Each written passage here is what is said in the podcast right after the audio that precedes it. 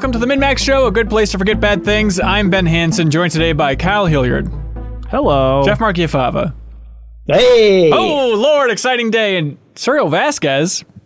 that's me. But that's not all. We have a very special guest who has appeared on technically the MinnMax channel before, but first time on the MinnMax Show podcast, Mike Mahardy from Polygon.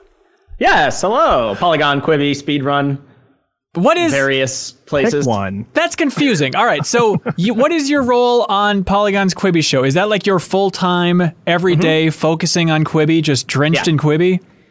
Yeah, that's the my main focus day to day. Uh, It's technically like a TV contract for the first season. Once we until we find out whether they bought us for a second season. But I'm the editorial director, so any content, anything that happens on the show, I have say over in the editing process and the pitching process and everything. Very interesting. What is the host name on Speedrun, that Quibi Polygon show? Jimmy Mondel, That very young esports background host guy.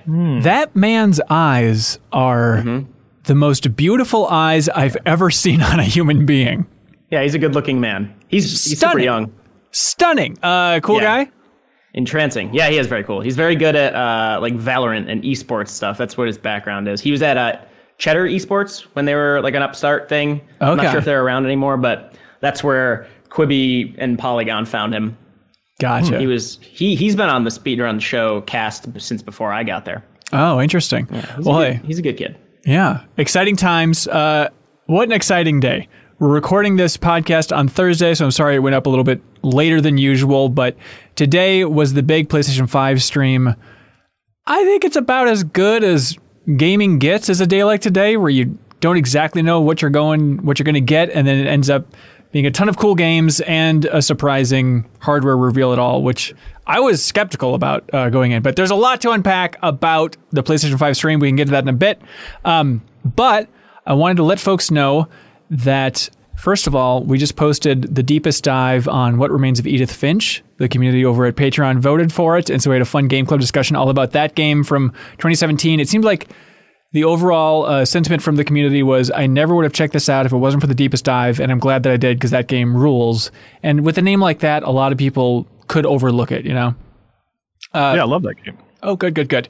But also wanted to announce that uh, the next deepest dive will be, drumroll please, Robin Hood, Defender of the Crown. Robin Hood, Defender of the Crown, ladies and gentlemen. So run, don't walk. Uh, no, we're going to be doing The Last of Us Part 2. Uh, the deepest dive in The Last of Us Part 2. We're going to be aiming to have the best, most thorough discussion about that game on the internet. And I think there's going to be a lot to talk about.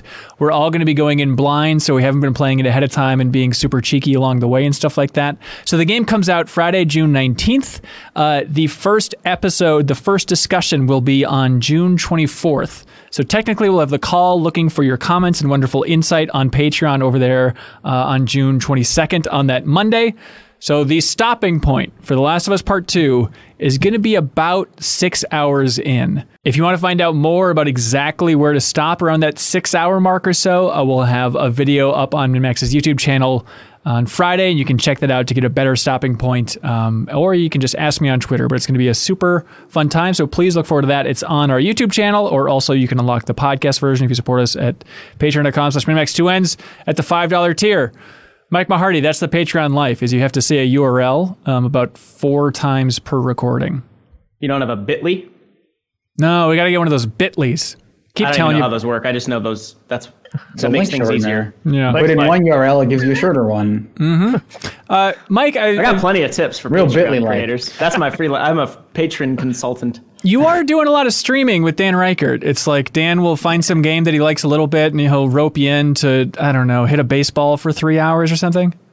Yeah, that's usually how it goes. Because I started streaming just to like a lot of people because I wasn't doing much out like socially for quarantine measures. Yeah. Um, and then I mentioned to Dan one time when we were playing Call of Duty, I think like Warzone, how in depth like Twitch's analytics are in the back end, and I I told Dan I was like I feel like you would like this. He always likes when things get gamified, and thus the monster was born. now we play. Uh, well, this will publish today. Yeah. episode tonight um, we're on game three of our world series of charity for a couple of uh, well one minneapolis based uh, charity, and then another just Black Mental Health Alliance. But we figured we'd make it a series, and so far it's pretty lopsided. We uh, we kicked each other's ass in each game, one to one. Last night I lost 11-0. Oh boy. So thanks for bringing it up. Yeah, hey, no problem, man. Um, well, thanks for being here, Mike. We appreciate it. And uh, what a what a day, what a lovely day, as they say in Mad Max Fury Road. Uh, the big PlayStation Five reveal. That's bait. What's that? It's a, never mind. Go, keep going. Uh, do you guys remember how weird it was how this thing started? Well, let's just walk through the entire stream because there's a lot to unpack here. Do you remember the opening of the big PlayStation 5 reveal?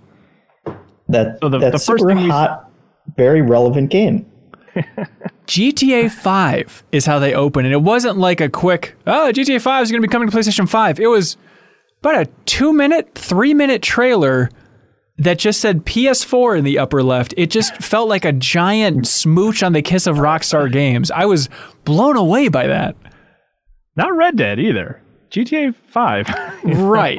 And so they say GTA Online is going to be free uh, at launch uh, for the PlayStation 5. So I guess that's the news. But I just could not believe that that's the note they started on. But then they start coming uh, fast and furious with actual PlayStation 5 games.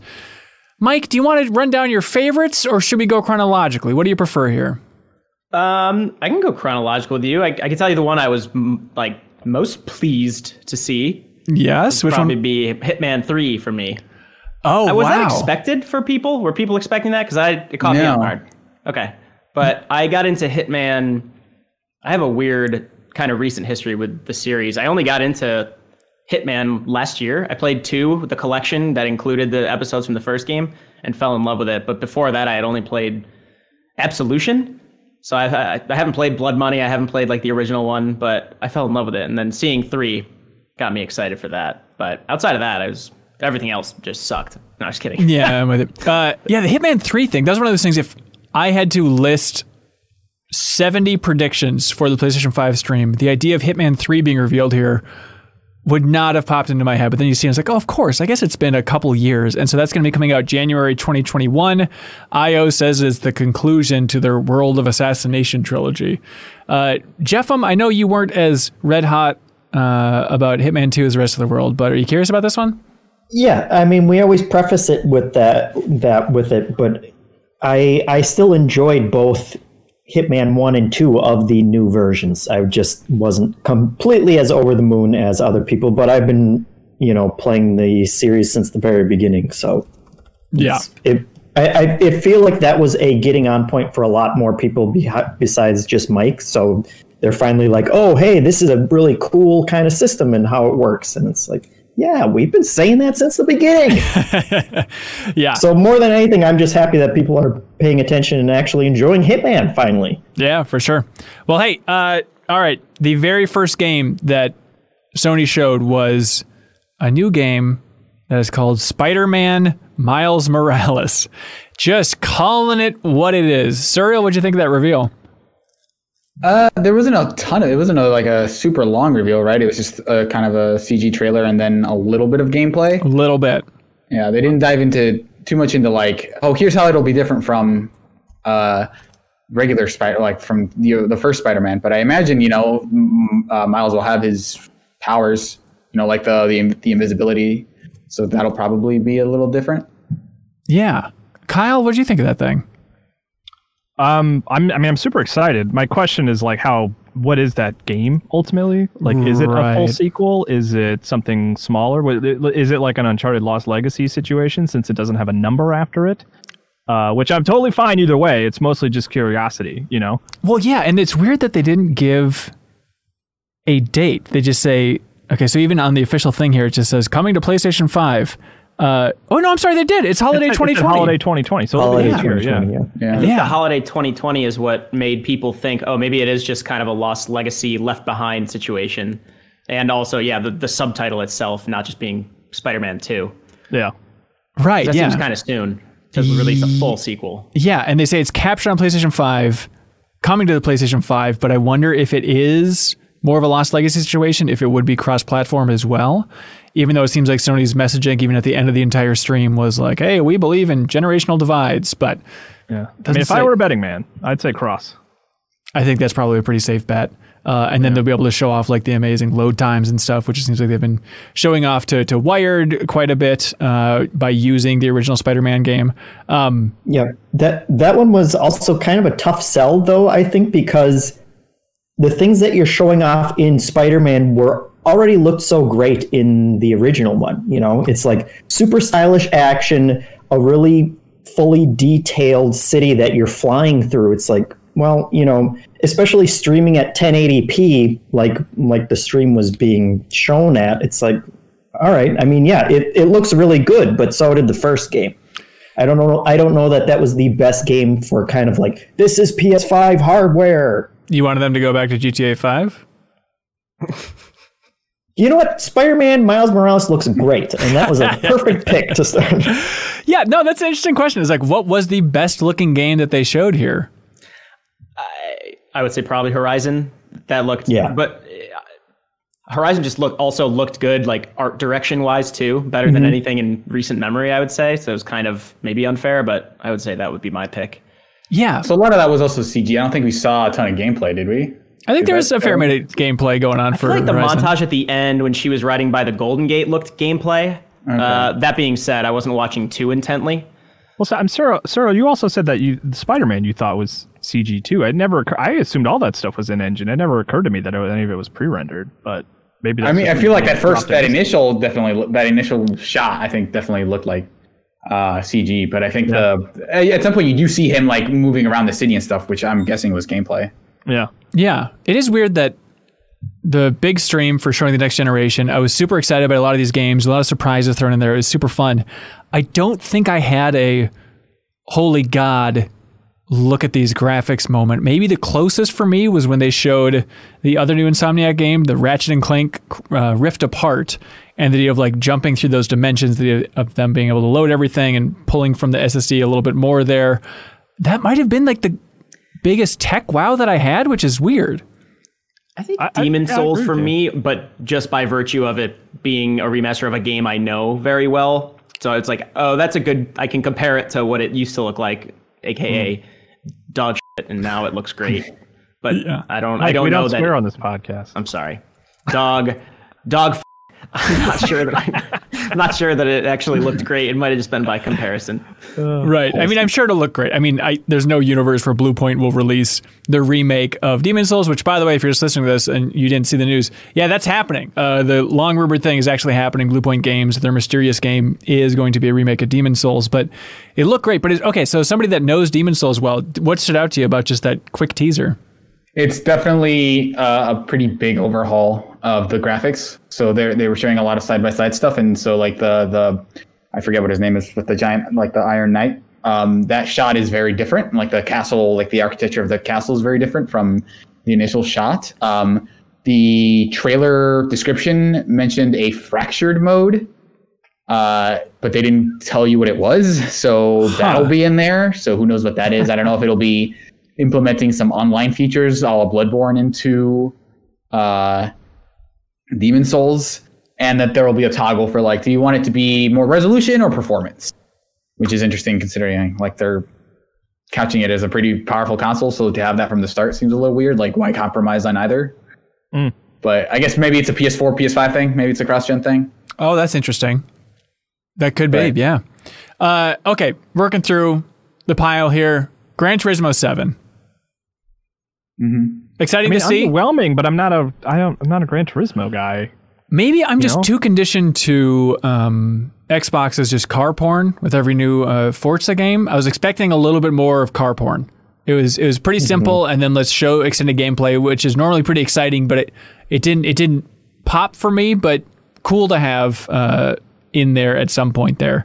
Uh, And that could be like a 1080p 30 FPS situation stream kind of thing. Like seeing it seeing it live on, on running off PS5 might be mind blowing. Right, and that's yeah, it's a good reminder too. I mean, even Sony in their official blog post were like, "Hey, everybody, this will look a lot better on your actual console, please." Yeah.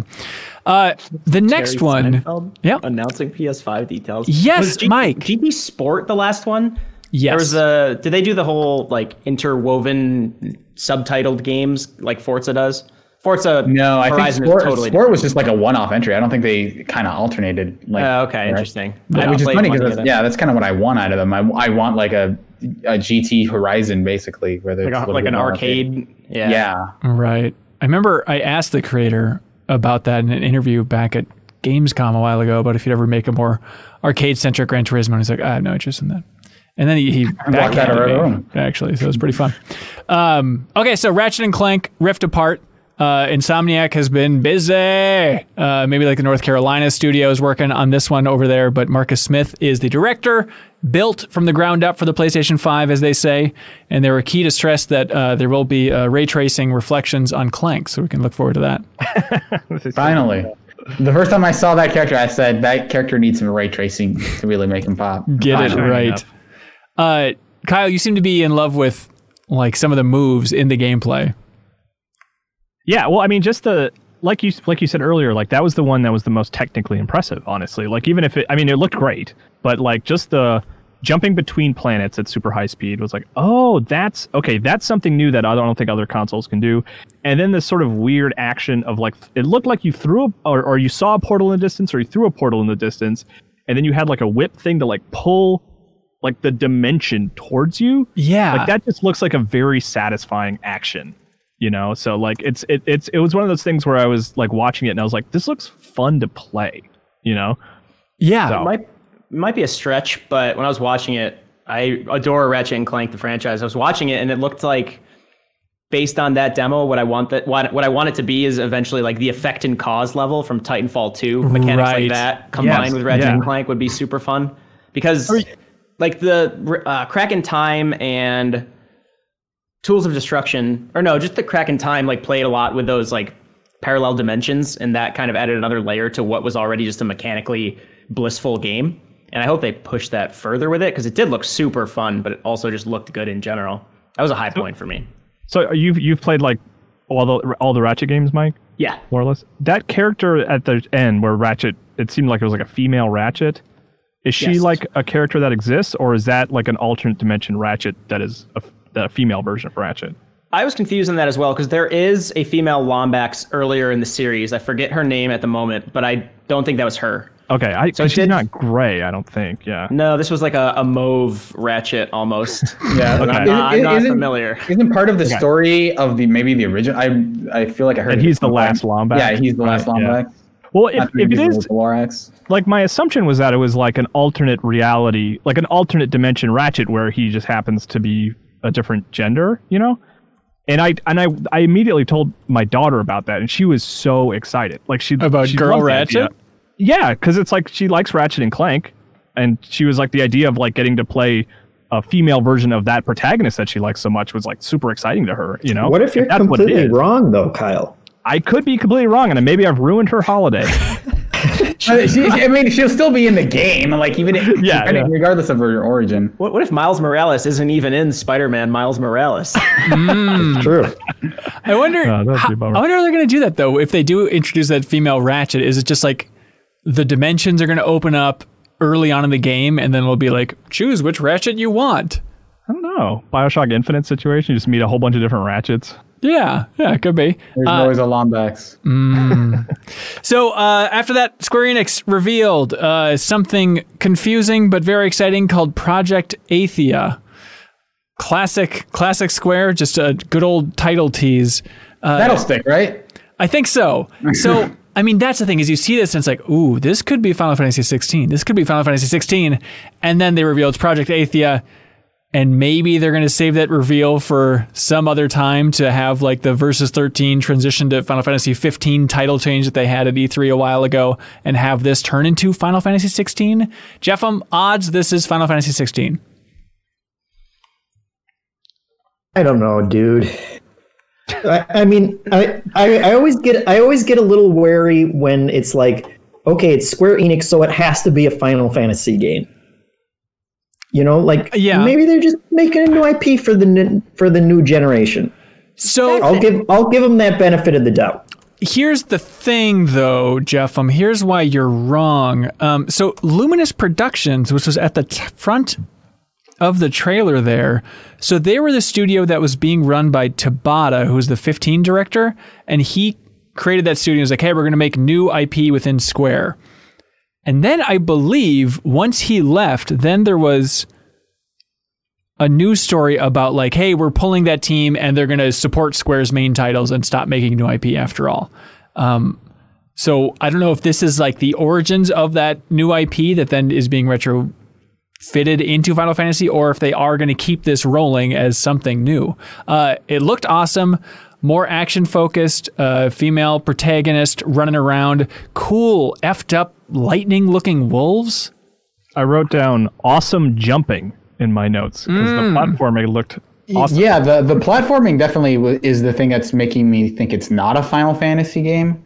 Also, if they're planning to turn it into a Final Fantasy game at this point, why why not just announce that? But The other thing that led me to believe, I don't know much about Final Fantasy or most Square titles in general, but Gary Whitta writing on that project, leading a team of writers, leads me to believe that it's not. I just can't see Gary Whitta writing a Final Fantasy game. Did you see that? He Oh, tweeted he saying tweeted he's, that? Yeah, he's leading the team of writers. Uh, Really? Let me see if I can pull it up. yeah, he and said like, on, okay.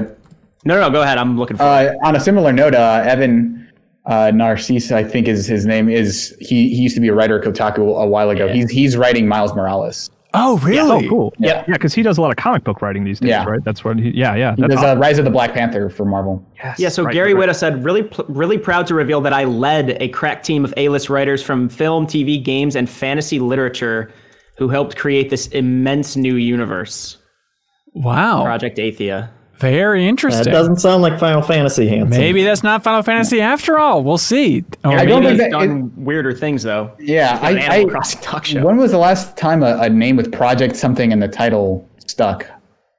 Project Spark. Project Sparks up there. Um, Well, I made a joke that it was Athia Traveler. Wasn't it Project Octopath when Octopath Traveler? Was I think it Was it was. codenamed Octopath? Or um, Ooh, wrong about that. it's confusing, but that's a good question. I feel like Project Giant Robot from Nintendo that could have stuck. I don't know what they called that mini mode within Star Fox Zero eventually, but um, I uh, I think I might have seen Project Athia when I was at Square years ago. I feel like on this podcast I teased something before that uh, when we were on the Final Fantasy 15 cover story trip, I saw a glimpse of something, and I it, I think it was this, and so that was a long time ago. And so this thing, I mean, that was five years ago. So if this thing is cooking in the oven for that long, that's mind-boggling to me. But we'll see what it is. Who knows? Um, God, and then I wonder if Gary Whitta was working on it way back then. Maybe it's a different thing. Who the hell knows? Uh, the game called Stray. It was a Right. it's a game with a lot of robots in it and a lot of cats and the robots Depressed robots. Yep, and the robots have faces like uh uh how would you describe that, Kyle? Um, Kunai, the, the platformer from uh, earlier this year, Yeah, where it's just hey, it's a monitor but then with a face on or it. uh, Like an Fooly emoji Cooly. face. Fooly Cooly, the anime. There's that like robot-headed thing, FLCL. Hmm. People, people know him. Conti? about, I promise. Yeah. What was that third person shooter kind of thing that the Mega Man creator made for Xbox One?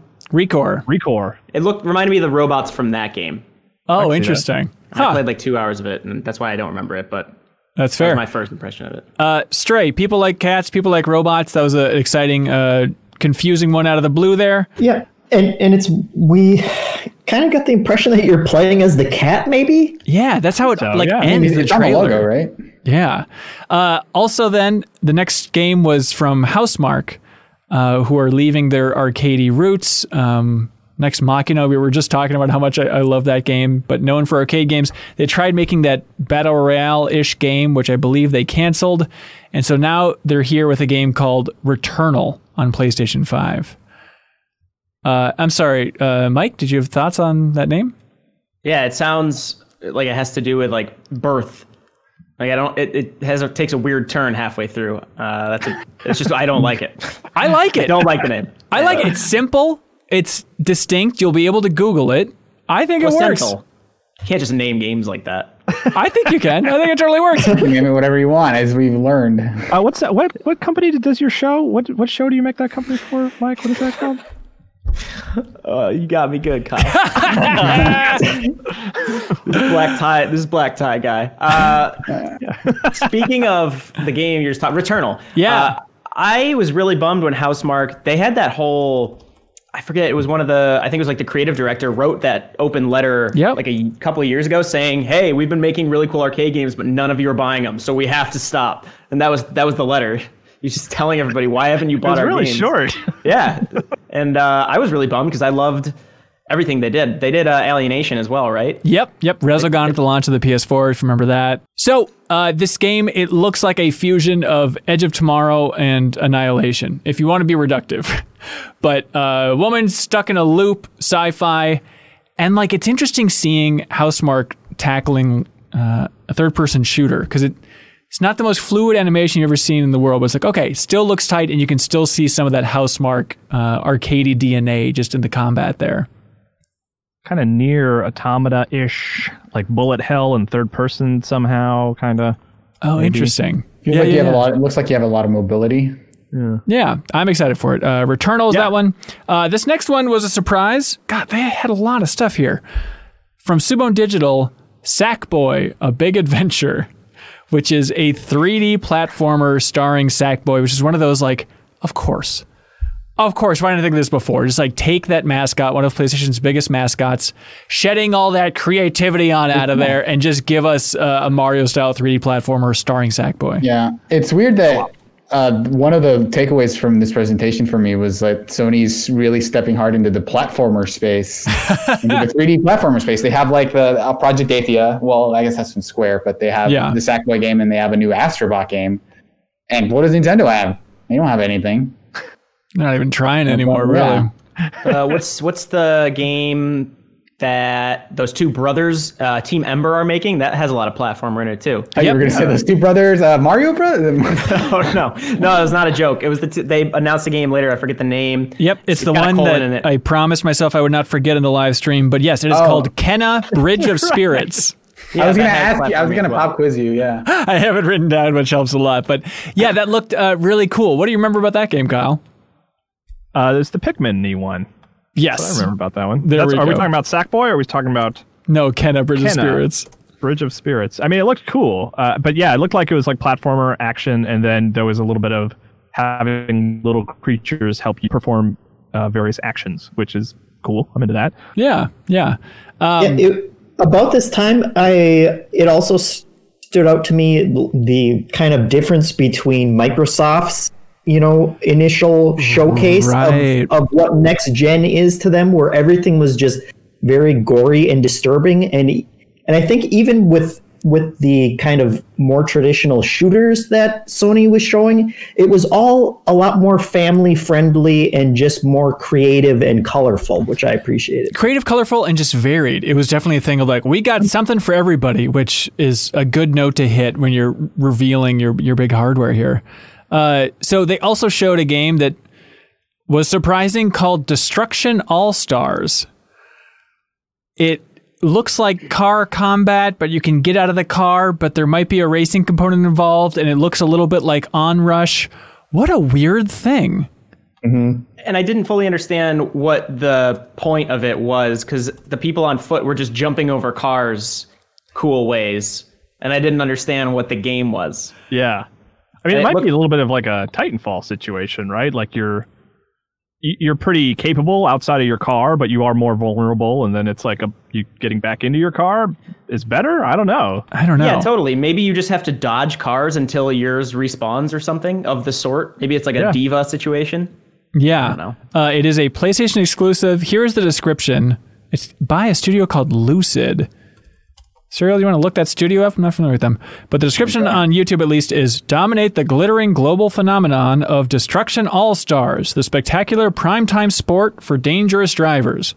Master the art of intense vehicle based combat through timing, tactical, and skills to cause colossal amounts of damage, destruction, and devastation in vibrant arenas across the globe. Okay, so I mean, it looks it's- like our previous works are Geometry Wars 3, a game called Switchblade, and Need for Speed Payback. Oh, wild. Huh. Um, do you think this is intentional?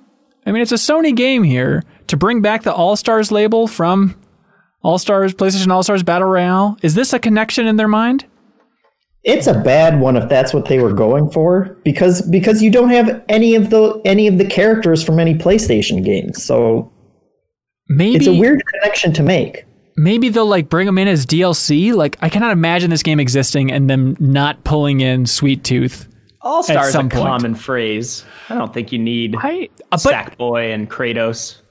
but I don't know. They they put it together. It's not two words. It's not hyphenated. I think it is an allusion to PlayStation All Stars. I mean, it, the font was similar too, right? Or was that just in my my brain? That might But be just in your brain. Oh, hang It's on. hyphenated in All Stars. You're in right. PlayStation All Stars. PlayStation All Stars, it is hyphenated. It is not hyphenated here. So completely different branding from PlayStation. go. Right. No Plus connection. Gary, plus Gary Whitta's writing this as well, and I don't think Oh, be him That's writing right. That's right. Uh, But I, I mean, that, that's that's just a, a family friendly, colorful, twisted metal, right? that's that how it looks. Yeah, it's really I mean, I think interesting. they're going after Rocket League, right? I think I that's think a a good little, point. a little both. Yeah. Yeah. Uh, next game was called Goodbye Volcano High, and it kind of ties into what you're saying before, Jeff, and just about the variety going on here and different art styles and creativity. This is just when Sony's just showing off at this point. They're like, we got all kinds of variety. You want to be a singing dolphin, land dolphin in a emo band? It looks We a little, got you covered. it looks a little bit like Night in the Woods. Suriel, was your take Mm-hmm. on Goodbye Volcano High? Uh, it, I don't. I'm not entirely sure what kind of game it is. I, I would lean towards maybe visual novel slash like mostly narrative, not super highly interactive, maybe like choice driven game. But it looked cool. Like uh, I I like some of the a lot of the art there, and and I like games that tell more grounded stories, even even though there's like a whole like anthropomorphic look to it. I like that it's telling more of a like they're not as far as I know trying to save the world, but maybe they are because they're burning all those books at the end and it's called Goodbye Volcano High with a little meteor, so who knows? But Yeah. It's like it was like it looked like Life is Strange meets BoJack Horseman meets Pompeii pre-explosion. right, right. That's perfect. that's when it was at its most powerful. Um, Oh, interesting. So uh, apparently, it's it's developed by KO_OP, uh, and it's coming 2021 to PlayStation 5 and PlayStation 4. There we go. So they're starting to break down. So some of these are cross-gen. Uh, then it was fun to see Lorne Lanning from Oddworld fame get up there at the reveal of the PlayStation 5, going back to the original PlayStation. There's a long history there um, to show a new trailer for Soulstorm, which is the expanded remake of uh, Oddworld Exoddus. Um, and I mean, is it a remake? I always even when he talked about in the past, it it, it seemed like he was leaning more towards full remake or full like brand new game. But I think it's kind of like call it a reimagining, pulling some elements from Exoddus, I believe. It's kind of like the original vision for Exoddus, which was rushed out the door. They ended up making it in like seven months or something absurd like that. uh, This okay. is like taking some of those core ideas and making it like, okay, what if we had all the time to do what we wanted to do in the you know sequel to Abe's Odyssey? And it turns out that it takes them a long time to put that together. I remember interviewing him back at Game Informer, and they have kind of like a Moon Studio structure where there's no central office, but it's just a lot of contract work and different developers around the globe trying to piece together Soulstorm. And it's it's been a long road, but I'm excited to finally play that thing. Yeah, Um, he, and he he really emphasized that that was it was going to be just a laugh a minute with stuff going on, and then the entire demo was just like the genocide of of Abe's race, and it was terrifying. Yeah, you had to have been there, man. You had to have been there. Uh, then next one was Ghostwire Tokyo. Uh, Suriel, you squealed. You squealed like a little seal I don't out think there. I, yeah, I don't think I like a seal. Check the Uh, archive. Okay, all right. I may have said Shinji Mikami's name at some point. Uh, yeah, that looks cool. I'm surprised it's first person, and I thought it was. I thought it was going to be like a you know almost RE engine esque like third person shooter, where it's just very like very dark lit, but it, it feels a lot, like more colorful than that, which is kind of the other surprise is that the art style and the gameplay look very different from what I thought it was going to be.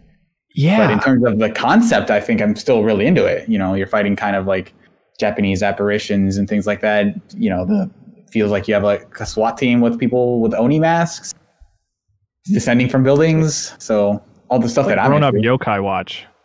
Yeah. Yeah.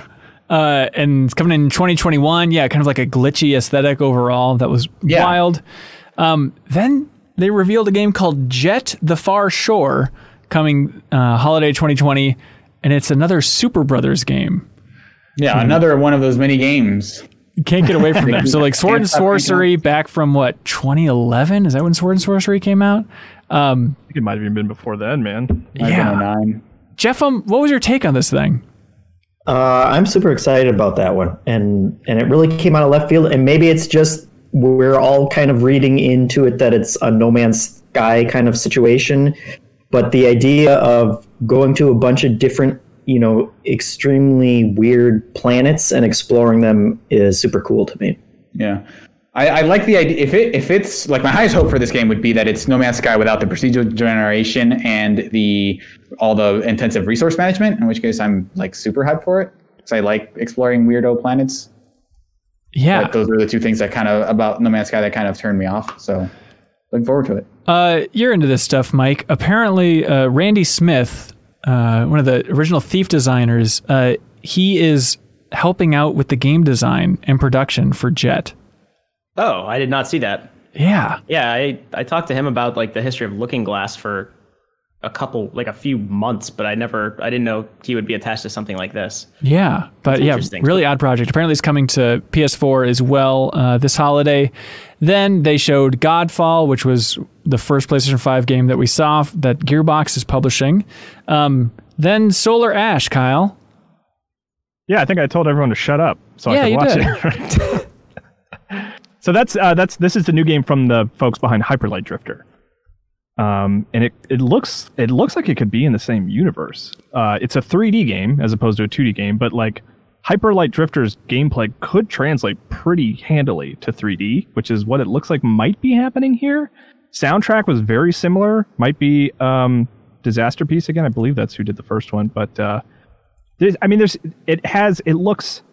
The thing I like about Hyperlight Drifter is just like these like how weird and strange it is with these like giant creatures and like I don't know, and it's super colorful and and this seems to be kind of even though it looks like a very different game gameplay wise, it looks like it has some of those themes. It's like really cool soundtrack, really cool color, just weird world with these colossal creatures and stuff. I, I'm I'm really into it. I went th- that was the one trailer I went and rewatched after we uh, paused before starting up the podcast again. Yeah. Uh, coming 2021. It was like part of a Yeah. weird theme in addition to just platformers overall, but the idea of taking 2D platformers and turning them 3D, where here it's like, oh, it's kind of like Hyperlight Drifter, but in 3D. But then even like the Sackboy game, it's like, okay, it's basically taking Sackboy and then combining it with Mario 3D World, or then Oddworld Soulstorm seems to have some of those elements as well. It's just like, ah, let's just stretch this sucker out. Whole new perspective for a new generation. And that's what the PlayStation 5 is all about, is 3D platformers. it seems that way. Finally. Uh, then Hitman 3 from IO, super exciting to see. And then they had a section here. I'm going to have to go back and check the archive, but I don't know if they were teasing the UI, uh, but it was just like this weird Yeah, breakdown. guide button. Yeah. I think they're just trying to start to hint about the overall PS5 aesthetics, which is pretty cool and uh, very white. Um, then uh, Astro's Playroom. Mm-hmm. Kyle, did you understand what this was?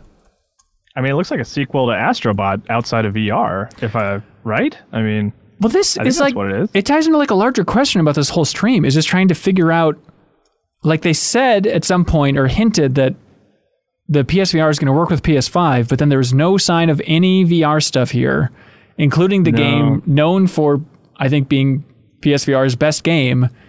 And then it's like, okay, it's not Astrobot 2. It's not even called Astrobot. It's just Astro's Playroom, where we're taking some of the Okay. VR staples and bringing them into a, a flat game.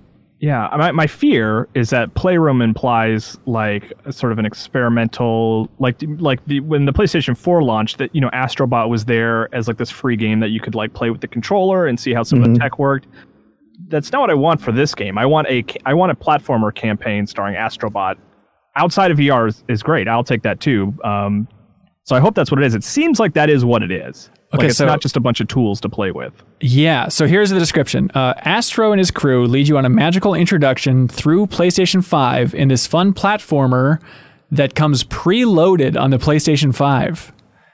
Explore, Really? yeah, explore four worlds, each based on PS5's console components. Each area showcases innovative gameplay that taps into the new features of the PlayStation 5's DualSense wireless controller. So it's one of those, t- you know, controller tutorial games. Yeah, that sounds like an expanded thing of what they did with the PS4. Yeah, as long as it's like levels. Like I want some goals to do. It's a, you know what I mean. Like I just don't Yeah. want it to be like, hey, see robots inside your controller. That's fun, right? Right, Can right. I like collect some coins or something here? Yeah, but yeah, that was a surprising one. Uh, then, just to keep the confusion rolling, Little Devil Inside. That looked like below, but in open. Well, like the the overall tone of it reminded me of below, but it was like open world survival, right? It looked really cute at first, but then he was hunting like giant boars on the back of a tiny horse. Yeah. Uh, I'm it's glad you said below because I had that thought too, but I couldn't really connect the dots. I was like, why am I thinking of below here? Like I, I don't know what it was even. Like, I think it was purely the art direction, and Yes. then the more they showed it, I got like a "Don't Starve" vibe. I, I guess it was just like a survival, the survival tone of the the whole thing. But But then it was that combined with shots from a 2D perspective of an old man in his apartment that it's really stylized and it looks really cool. And Kyle came up with what is probably the correct theory that that's the old man reflecting on the adventures earlier in his life.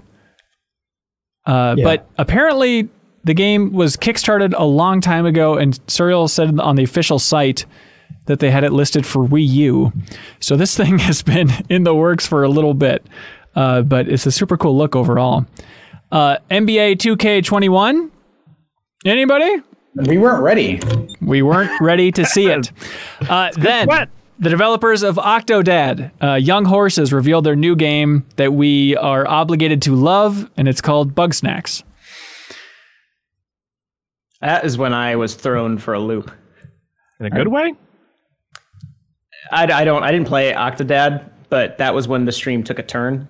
I guess for most people, they're talking strawberries. I'm not. I'm not. Yeah, I'm not like the only one. I would imagine. Yeah. I didn't get what it was. What it was. Yeah, you eat animals that are fruit and then turn into that fruit, and you're also Yeah. a puppet. Then there's a think- Sasquatch like hamburger man at the end. It looked like it when they went to save the village when it was burning. Yeah, Right. you, you mentioned the the last game, a game we'll talk about in a bit, was ma- inspired by My Hero Academia. But that's basically the power of wh- a character in My Hero Academia. Is he- totally he- is. You're he eats right. Food and becomes that food. Yeah, he makes sure to eat squid every day to be ready for a fight. Yeah. It, Are you So good. serious? That's what that show is, or that's Well, one of the yeah, characters. that- in the that's one of the characters. So he'll eat like uh like a lot of octopus, so that he'll have octopus tentacles to fight with later in the day. Because he has to digest the food first. It's amazing. That show is good. It's a good show. You should Best watch. anime in years. Yeah. Dan's been recommending it to me, and I tell him I don't want to go down that rabbit hole. It's not that I'm. I'm sure I would like it. I just don't I mean, I, have th- time. I think it's smart to not listen to Dan. I think Yeah. that's a that is a good instinct, but Yeah. it, it is a very good show that I would also recommend. All right. Yeah. If not, That you can just helps you know g- g- take a quick little detour into One Piece, which is now on Netflix as of tomorrow. Is that the is that the one where he kills people with one punch? No, that's One Punch Man. Don't be an idiot. One Piece is a ga- is an anime with like 800 episodes or something. yeah. Okay. No, what's the one with thousands. uh, What's the one with Gurren Lagann in it? Gurren Lagann. Gurren, I don't know. I'm just joking. Uh, I actually, when the Bugsnax demo first started, or like reveal first started, the fact that the strawberries were moving, I thought maybe they were doing a sequel to Everything, which would not make sense Oh. because purportedly that game had everything. So that also, I was very confused at this point in the stream. Yeah, it's also weird that the second I saw like the anthropomorphic strawberry moving around, and I saw the the walrus, I think it was, grab it. At the, I immediately thought, well, he he's not gonna eat it, right? The thing is eyes. You can't eat it. he ate. yeah. Oh, he ate it. Yeah, it, Uh, it it looks very goofy, and that I guess that's exactly what I want from you know the Octodad guy, and and it, I, that was that was another kind of overall larger impression that I had that we have all of these indie developers who are very creative, and they kind of had big success with much smaller kind of experimental games. And now it, seems like we have a whole new generation tackling much bigger and more ambitious projects. And that's cool to me. So. Yeah, for sure. I don't know if it ties in the idea of, oh, it's easier to develop for the PlayStation 5, or it's just, hey, that first game was a success. We know about it, and therefore they can tackle more. Yeah. Uh, the next game, of course, is Demon Souls from Bluepoint. Uh, here is the description in on the YouTube video, at least. Um, from Japan Studio and Bluepoint Games comes a remake of the classic PlayStation game Demon Souls, entirely rebuilt from the ground up and masterfully enhanced. This remake invites you to experience the unsettling story and ruthless combat of Demon Souls in unparalleled visual quality and incredible performance. it is a weird thing to message on a couple fronts for Sony because they probably want to say, like, how do you even message that from the creator of Dark Souls? Came this other game, or like, do you think You they can would? just say like, you know what, you know what it is, and then just like cut to a quick shot of some character off in the distance, Miyazaki maybe, and then you pan down, and it's Demon Souls. But like, Yeah, seriously, it's a weird lineage. how would they message this? It's such a complicated one. It's like, all right, we're going to step on Namco's toes if we hit it too much, or is it just a happy accident if people don't know the history of Demon Souls and they just see a Souls game on the shelf for the PlayStation 5, so they'll pick I it mean, up? you, c- you could even say it's from the creators of Bloodborne, Oh yeah. which Sony also owns. It'd be really But- funny if they said from the creators of Elden Ring. Piss people off. but hang on. I mean, that's confusing too because it's like, well, technically it's Bluepoint that's remaking this thing. So Hmm. originally from the creators of, or like, how the hell? I mean, As how did they do Crash famous Bandicoot? From the When they recreators of Metal Gear Solid. From the remasters, from the remakers of that Shadow of the Colossus game. Yeah, I mean, they just with Crash Bandicoot, that's an easy one, I think. But just trying to tie into that and leverage the Miyazaki and the Dark Souls, even though those are all separate entities at this point, it's just a tough one. Um, but I, I'm still skeptical. I was so infatuated with learning that like the Shadow of the Colossus remake wasn't built from the ground up as a remake. Talking to Bluepoint Games, they say, ah, it's kind of like a fusion where we took like the core of Shadow of the Colossus and then added our Bluepoint engine on top to make better cloth physics, textures, lighting, stuff like that. But it's not technically built from the ground up. That's what they're saying in the interview. But then at the same time, all of the messaging for Shadow of the Colossus on PS4 was 100% built from the ground up remake. And it's like, so now I'm skeptical about how much this is actually built from the ground up versus another Is- fusion. To what degree do you think that? Like, what do you what do you think is like the major distinction there? Whether they're actually starting from scratch to rebuild this thing like a Resident Evil 2, other than like obviously the design inspiration and layout and stuff like that, versus all right, it's starting with Well, a I don't think. It, yeah, I don't think it's going to be a Resident Evil 2 esque remake where there it's like totally different gameplay but the same scenario. Forget I that. Even be- like uh, think of like a Crash Bandicoot then, you know, where it's yeah, I think it'll be. I think it'll be built. closer to that than than Resident Evil 2. So you think like, they're a taking any game code whatsoever from the original Demon Souls? I mean, I think it. I think it'll probably be that game with a with a new sheen of, of like graphics over it. Yeah, I, and then they'll I- just message it as built from the ground up, which is that confusing thing again. That But- said, I wonder if they're going to bring like if that fractured mode because the trailer mentions a fractured mode that they don't detail um, because that game had like a light and dark uh, orientation of the world stuff where depending on how many players were dying at a given time, the game would get harder or easier, uh, and it was like a whole online server thing. So I wonder if they're bringing that in and if they'll maintain that or if they'll just find a way where they can just do that stuff indefinitely. Um, that those are the, that's the part that, that I'm the most curious about. yeah, It'd be super cool if the fractured mode was an actual new like every Soulsborne game has one of those weird opaque systems, whether it's insight or just the general multiplayer how it functions. Fractured mode to me immediately sounds like it's just like a rearranged maybe bosses have been moved around or something. Uh, I don't know that that's what it would be, but either way, I'm curious to see how it actually changes the flow of that game. yeah. Yeah. Uh, next one was Arkane's Deathloop. We saw it at E3 last year, very cryptic, and uh, you were praying that it wasn't going to be a roguelike, Suriel. Yeah, uh, and it turns out it's it's more or less a roguelike. Well, I mean, that's I don't think it'll be as like resource intensive as like the genre usually asks you to be. Like I don't think it'll be like a long form thing. I think maybe a run will be like maybe thirty minutes to an hour. I would say because it feels like it has a very high concept. Well, like your goal is to kill these eight assassins around the map, uh, and one of them happens to be another player. Uh, so I think runs will be pretty short, so it won't be like a lot of research management. Um, but it is kind of thing where if you die, you basically start the entire game again. Right. And like even I mean, the definitions are always going to be blurry, but if you leave aside that label, which they aren't using here, uh, it is still a really cool concept, I think. Like, I love the idea of Arkane developing this game where it's all right, take out uh, eight targets, they all have to die before midnight. And this finally seems to confirm that idea that it's going to be multiplayer where you're trying to assassinate those targets. There's also another assassin that has a sniper rifle, and she's trying to take you out and presumably you'll be going up against each other to see who can actually pull this off. I think it's a really cool idea. Yeah, I, I like the idea of them getting a little weirder with the format of their games because they've always been very systems heavy, but I like experimenting with I the the roguelike thing doesn't bother me. I that kind of made me a little more excited about it.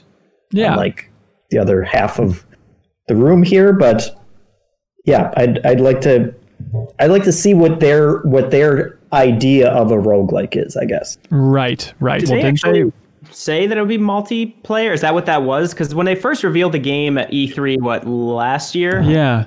struck me as I thought my initial like dream for that game was you play as, uh, you know, you play as the male character and then you get killed by the the woman and then you swap or something. Because I, I was thinking along the lines of because Prey Mooncrash, I don't know if you guys played it, it was fantastic. I think they it was there where they kind of proved they could do something like this. I that, was was- that had some roguelike stuff in it, right? Moon Yeah. Crash? Yeah, if you played like Void Bastards, pr- Mooncrash was Void Bastards before Void Bastards. It was very much you get different characters and they have different traits, and you're trying to conserve resources for the next one. Uh, but I, I wonder, yeah, is Deathloop going to be more along the lines of a traditional roguelike, or will it be something that actually plays with the time in a slightly cooler way, a la Majora's Mask or something, where maybe on your final run you don't even need to. Maybe on your final run it'll only take you five minutes because you know exactly what you're doing, like Outer Wilds or something. I don't know. That's a totally different game than I think what it is, but I'd like to see them try. Yeah. So, I mean, they didn't confirm multiplayer. It's just that thing of maybe they confirmed at the end of the trailer you can control the other player, but maybe that ah. is a weird thing where. Oh, God, I don't Right, know she what else. jumped off the roof. It showed her, and then it went to her perspective, and she jumped off the roof. Right, but if it wasn't multiplayer, I don't know how else that would work. You can just choose if you want to try and stop an AI from killing the eight targets. That just seems like it's walking up to the line of being this crazy multiplayer thing, and especially being the studio that developed uh, The Crossing, which we got to see even more of thanks to Danny O'Dwyer's Noclip documentary, which was that crazy single player across multiplayer experience. It kind of feels like that studio getting back to some of those ideas. Yeah, and and I just like in terms of their world building between Dishonored and uh, Prey, seeing them go like in a completely different direction with this one, like that '60s futuristic, almost like disco noir. seems Yeah. super appealing. I'm into that. Yeah, it Yeah, looks I, awesome. I, I do. I do kind of mi- uh, already miss the idea of getting another kind of single player long form campaign from them because I think they are really good at that world building stuff, like in Dishonored and Prey. But you know, like it, depending on the scope of this game, I'm, I'm I'm excited to see like what uh, what kind of other stuff they can do, and like the the actual action and shooting in that game actually look like a step up from even Prey, which like they had fine shooting, but I don't think the shooting was the star of that game. Whereas this feels a little bit more action oriented. Yeah. Almost it looked like Bulletstorm levels of combos and whatnot. right, the way like they the were pow- different powers and stuff. Yeah. Yeah. Uh, so the site says it's going to be launching on PlayStation 5 and PC uh, this holiday, but no PlayStation 4 mentions. That's cool. Um, it's fun to make those clean breaks. But yeah, this I year. think uh, there was a tweet from Wario64 recently that said that uh, I guess Ghostwire and uh, Deathloop are timed exclusives for PS for uh, for play, PlayStation 5. really? Yeah. Huh. It's also cool. it's it's interesting that if I'm not mistaken, this was the first time that they branded a game as made specifically by Arkane Lyon. Because they I don't think they've ever said they didn't say Arkane Austin for Prey, correct? They said Arkane. I think you're right. So it's weird. I mean, I know there's stuff there's they're like they're very much stressing that it's two studios now as opposed to like a co-op. So it was it was odd just to see Arkane Lyon. Yeah. Yeah, that is interesting. Um, I assume you watched the Noclip documentary? Yep, it was uh, it's very good in a lot of ways, but the part that gives me a headache and trying to think of how he pulled it off is just coordinating between EA and Bethesda. And as someone who, well, you too, I guess, Yeah. as, as someone who's like been on that side, that just seems like it would be a nightmare. And like getting Valve involved as well, just that weird black Valve, box. EA, Bethesda, Arkane themselves, yeah, it's it was it's impressive. It's a it's a feat of emails and phone calls uh, just to try and line that stuff up. I don't know how the hell it's possible. Emails and phone calls popped out for a second. Uh, then there was a trailer for some Silent Hill looking game in the woods at night in the snow. Kyle, do you recall? Village? So this is the confusing thing. It is Resident Evil 8, but they are calling it Resident Evil Village and then Roman numerals 8 Yeah. in the village. It's good design. It's uh, watching that trailer. It's it's interesting because I feel like it happens so rarely these days. It's like, oh, every rumor about that game has like been confirmed. Not only Okay, look, confirmed, there's but Chris. yeah, Okay, there's werewolves. Okay, there's witches. All right, village. Yep. Okay, this is everything everyone was already saying. it's like It's somebody. like someone saw that trailer and then wrote up a bunch of leaks. exactly. Yeah. It does feel exactly like that. It's all baked into that first trailer. Yeah, it's crazy. Yeah. The uh, are you guys digging it? Yeah. Oh yeah, like the aesthetic, it looks awesome. I, I like that they're going for a completely different direction, where it's not just like, well, we're gonna. People really seem to like the the southern aesthetic, the southern gothic stuff we, we were going for. So let's continue that story. I like that they're just like basically doing something pretty different. Uh, Yeah. And It- yeah, the, the look of that stuff I think looks awesome. A lot of the new enemies, like there's werewolves and stuff, which is crazy. I think that that stuff looks cool. I mean, like the, it's maybe I'm just uh, assuming too much, but like I I get more of like a Resident Evil Four vibe from Eight, where from Resident Evil Seven I got more of like a Resident Evil One vibe because you were like exploring a mansion, you know, Mm. and this has you like up in like you know a village with mountains and like there's more crazy stuff happening because that's the thing about Four is like Four kind of went off the rails in a way that was really crazy and this seems like maybe it might be leaning in that direction a little more by having like werewolves and witches and stuff. Like I, Yeah. I'm into it. I It's so weird. I'm on a big. I guess I'm always on a Resident Evil kick, but Yeah. I'm, I'm playing Code Veronica right now, and it's like, yeah, I'm, I'm totally ready for the next chapter in Resident Evil. This is this is probably the thing I'm most excited about at, coming out of that presentation for sure. And then uh, like there are a couple. I, I guess they released a uh, special developer message that has uh, some additional details. This is from uh, uh, Nibble Nibble on Twitter. Ni- Nibble, yeah. Nibellion. Uh, so it's based on the newest ve- version of the Resident Evil engine. It's going to be more action oriented. Uh, no load times. Uh, it takes place seven year after. Uh, it takes place years after seven, and you play as Ethan. And there's going to be a new inventory. Um, yeah, so I guess maybe it'll have a different inventory system, which uh, I'm I'm pretty into because I think seven y- used something pretty similar to uh, two and threes, right? Like That's the- pretty the- standard, yeah. So I wonder if it'll be a lot of like like you said, Resident Evil Four, doing a lot of moving stuff around in your inventory. Yeah, get back to Tetris. Every Resident Yeah. Evil game should just rip that off. I don't know why it's not in every Resident Evil game. I feel like the more Resident Evil 7 comes up, the more people are acknowledging that it's just fantastic. I feel like at first, it, I don't know what it was. I think at first it was. It just took a while to catch on that it was actually legitimately good Resident Evil. right. I think it got Um, buried because it, was like It was the VR, right? Yeah, That's. Well, what I mean, I- the I played it on initial, the initial thing was. But but I think that's what the initial thing was. Like everyone was playing it and saying, "Hey, this is really good." And I think the VR skeptics were like, "Eh, you know, they're taking into account that this is VR and they're in the world or whatever." But like that I- I became a think- bigger part of the conversation. yeah, just as we get further from that and more and more people played it without that stuff, I think could probably. I also think it came out in looking back on 2017, which is a, a pretty stacked year when it came time for like Game of the Year discussions. It was a similar thing with Prey, which I mean, I really, obviously, really liked Prey, but yeah, you had Breath of the Wild, Horizon Zero Dawn. Yeah, Uh, so what else was 2017? Edith Finch. Five, Yeah, yeah. Near yeah. Automata. So there was a there was a lot of like really marquee games that have withstood the test of time, and I think over time Resident Evil's kind of got like slowly gotten its due as like yeah oh yeah Resident Evil Seven was great, and we just didn't appreciate it as much as we did. yeah. I'm liking that they're sticking with the first person. I mean, I, I don't think there was any. It, it- it's really cool to see how they're doing the remakes, like the third person action remakes of these tank controlled games, but the mainline ones are continuing to be this first person. Like if if they do eventually conform to that three trilogies thing, like design wise, like four, five, six were these, you know, third person over the shoulder shooters. One, two, three were these tank control puzzle based yeah. you know what those are. And then if seven, eight, nine do eventually end up being these first person survival horrors, I think that'd be great arc overall. Yeah, it's such a weird thing though that like Resident Evil 3's remake opens in first person.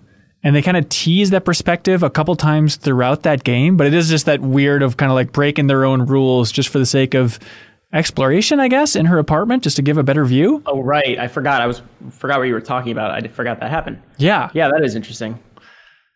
Uh, were you a, a fan of Resident Evil 3 as a Resident Evil expert? The remake. Yeah. I didn't. I found it boring. Boring. Yeah, I, I, I still don't think they have figured. I honestly think they did a better job with uh, Mr. X of figuring out the persistent uh, nemesis, Right. so to speak. Uh, Right. The nemesis in three just felt too predictable and scripted, and overall, I mean, it was a shorter game, obviously, but it, it didn't feel like it updated the ideas enough to for me to find it interesting. Well, what'd you think about the updated Chris Redfield in Resident Evil 8? Hunkzilla. This guy, yeah, hunks, hunk city. This guy coming up with a silenced pistol and shooting that person in the face like twelve times. What was that about? It was What's this very guy weird. doing? Well, where Gotta make sure they're dead. Silver What- bullets, maybe. what is Did Chris? you know suppressors make silver bullets not work? I'm just joking. I've never. Wait, it's what? really like interesting. that game's bullshit. You really could have buying you it. really could have roped us along a lot further than you did. You could have It's a kept going. suppressor that makes the bullet silver on the way through it. I A didn't even think. werewolf suppressant. I didn't even think about that. It, it is going to be a novelty to have a silver bullet in your Resident Evil inventory. That's exactly that's going to be in the is- game. That, that it has to. That'll be one of the. Um, what game was that? I mean, there's uh, the Metro games. Bullets were also currency, but Right. Uh, wasn't there? Was it Resident Evil? One of the games facts? that had some bullets were more powerful. No, that was Metro. The ones that you could use as It had high, it had more regular and like high grade military. Yeah. That'd be great I mean- if you had silver bullets you had to manage. But I mean, the werewolves. I mean, that's just another version of the virus, right? I mean, it's not going to conform so. to the Well, yeah, rules but of this like. one. Wait, Kyle, are you right now never saying there will not be silver bullets in Resident Evil 8? Because you are out of your effing mind.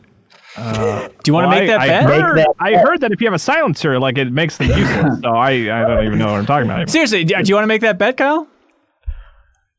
No, I don't know. Well, that's the point think of it's gonna bet. be like I don't think I don't think Ethan's gonna be like ah, werewolves. Oh, I gotta get some wooden stakes and some silver bullets. It's gonna it's just gonna be another version of a virus. And That- you know. no. That old man who's been living in a cabin in a werewolf-infested woods must have figured it out by now.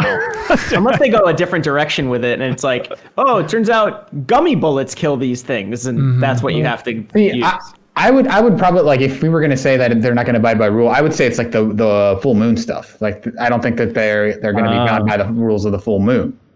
They did show a it moon on the castle door, right? In That's the, true. Set in the stone. Yeah, That's true. And everyone knows that the virus reacts to moonlight.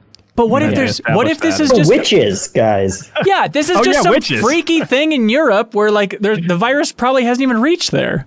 This is just witches and werewolves and good old fashioned freakery. I mean, I would love that. That would be a huge twist if it was like the whole game. You're like, I got to figure out where this virus is coming from, and then at the end, you just find a book that's like, it ain't, I, it ain't viruses, Ethan, you fool. Yeah, the virus is It's real. folklore. You best start believing in ghost stories, Ethan. You're in one. If the last boss of that game is Dracula, it's just going to be a way different direction for Resident Evil. Why not? It just becomes Castlevania somehow. Yeah. It's like, this Yeah, isn't the even whole- the same publisher. Wait a Back half of the second. game is the Dracula that everybody forgot about, where he goes back to London and teleports through coffins. Mm. yeah. Uh, Nobody ever remembers that from the book. The second half of Dracula, wherein he brings coffins full of Transylvania dirt back to London and teleports between coffins. This is real. Are you guys? Are- this No. isn't a silencer with silver No. bullet situation. Mike, we're aware Riker that you recently. read books. You can't come on this podcast just to brag about your Terry thing. Dracula knowledge. Tim Turi always talks about this too. There is, it's not even the back half. It's like the whole going up through the village to the castle and the Dracula. Sh- that's like one third of Dracula. The back half is very weird, and he brings a series of coffins back to London to put in basements. He can teleport between them as long as they have Transylvanian dirt in them, and he's pretty much trying to take over London. It's batshit. No pun intended. Wow. the guano. Uh, Then there was a very confusing trailer with what looked like the um, Kojima Productions mascot, Homo Ludens himself, walking down the streets of New York City with holograms straight out of Horizon Zero Dawn, but it was not that. This is a Capcom game called Pragmata. Pragmata. Pragmata. Uh, releasing in 2022. weird. I thought this looked awesome. Yeah, it, it looked really cool. I was trying to track down which development team made it, and they are very tight-lipped about it. It doesn't seem like who knows which team at Capcom made it. Weird. Uh, but I'd be very curious to see what the lineage of that developer is. But that game looks really cool. Yeah. It, so some sort of hologram crazy world where the player is stranded on the moon but is projecting their life back to New York. Like the lore that they're trying to set up there is so confusing, and I'm starting to get really excited about it. And then I remember that um, at the PS4 big reveal event they showed Deep Down, and that never came out. So I was just gonna say that. Yes, This from the that, that from the this one gets my deep down award. Of, is that actually ever gonna happen? right, and if it is, probably not 2022. This could be like a, a 2023er. I don't recall deep down. What is this? Deep Down was eventually said they were going to make it free to play, but at the PS4 launch, they showed footage and it looked very Dark Souls, where you're fighting a giant dragon or snake, and then it, Everyone thought maybe it was Dragon's Dogma 2, I think, when it Right. first like appeared. Right. And then the confusing thing, it was all medieval, and then there were like flashes and teases. Like it was all this medieval thing, and then at the end, like the character got a text message from um, Blanca from Street Fighter. So it's like, what is this world? What's happening here? And Gotcha. we never found out. Still considered upcoming, according to Wikipedia. I can't wait. It's going to be so fun. Uh, then the grand finale, in a way, uh, the new Horizon game, which we had a lot of theories about the name, and it turns out we all have to say at the same time. The name is Horizon, Horizon Forbidden West. Horizon 2 Forbidden West. Oh, Forbidden West, yeah. Forbidden West, because we're moving to California, folks. Uh, Aloy's packing up the truck, heading out there. Uh, what do we think? Mechanical dinosaur. Waste of time. Surprised they didn't use that. It was a, it would have been a slam dunk. It would have been sweet. Uh, they did not give a date for it that I could see anyway. Yeah, I Uh, think everyone who assumed we were going to see it were like, well, it's obviously a PS5 launch title. Yeah, But now it's like, I don't know if that's the case. that is odd. Uh, what'd you all think? Looks great. I was, I'm, I I'm was, super I'm super excited and I think the the thing that got me excited about it was just the sheer variety of environments that they showed. Because a lot of I mean, I I super enjoyed the first game but but it was kind of, it was very similar environments that you were going through and then the DLC that they added kind of brought you to a slightly different you know environment. But this was was really crazy in term and also very you know another one of those games where it seems like it's a new edict for sony of like you got to get a lot of color and a lot of like creative environments into your games now at this point because Yeah, it was really it was really pushing it for sure. Even just showing underwater environments, it looks like Aloy, Aloy can swim underwater, which is probably going to be a big new feature here in this one. There's an interesting shot where it's like a mossy turtle creature that slowly stands up out of the water, and like it looks so much like the mossy turtle creature that slowly stands up in God of War, but still awesome, no matter which studio's making it. Uh, let's see. They showed what looks like a new evil tribe that have woolly mammoth looking robots, which are very Momokill. sweet. Uh, then like even a boar, stuff like that. So it seems cool. Yeah, and, and I, huge environments too yeah so that she was story that wise, she was riding around in I don't remember much about the ending of Horizon Zero Dawn, but this feels more like the continuing tales of Aloy more than a direct continuation of what happened in the first game. Am I reading that right? well, ends Well, I mean, they they did a good job of. Sorry, what was that, Kyle? Uh, probably what you were about to say, Jeff, is that it ends pretty conclusively. Like it, Yeah. it has a nice ending for Aloy. And Frozen Yeah. Wild doesn't throw like doesn't throw any new twists or anything onto that. 'cause I, I haven't played the DLC.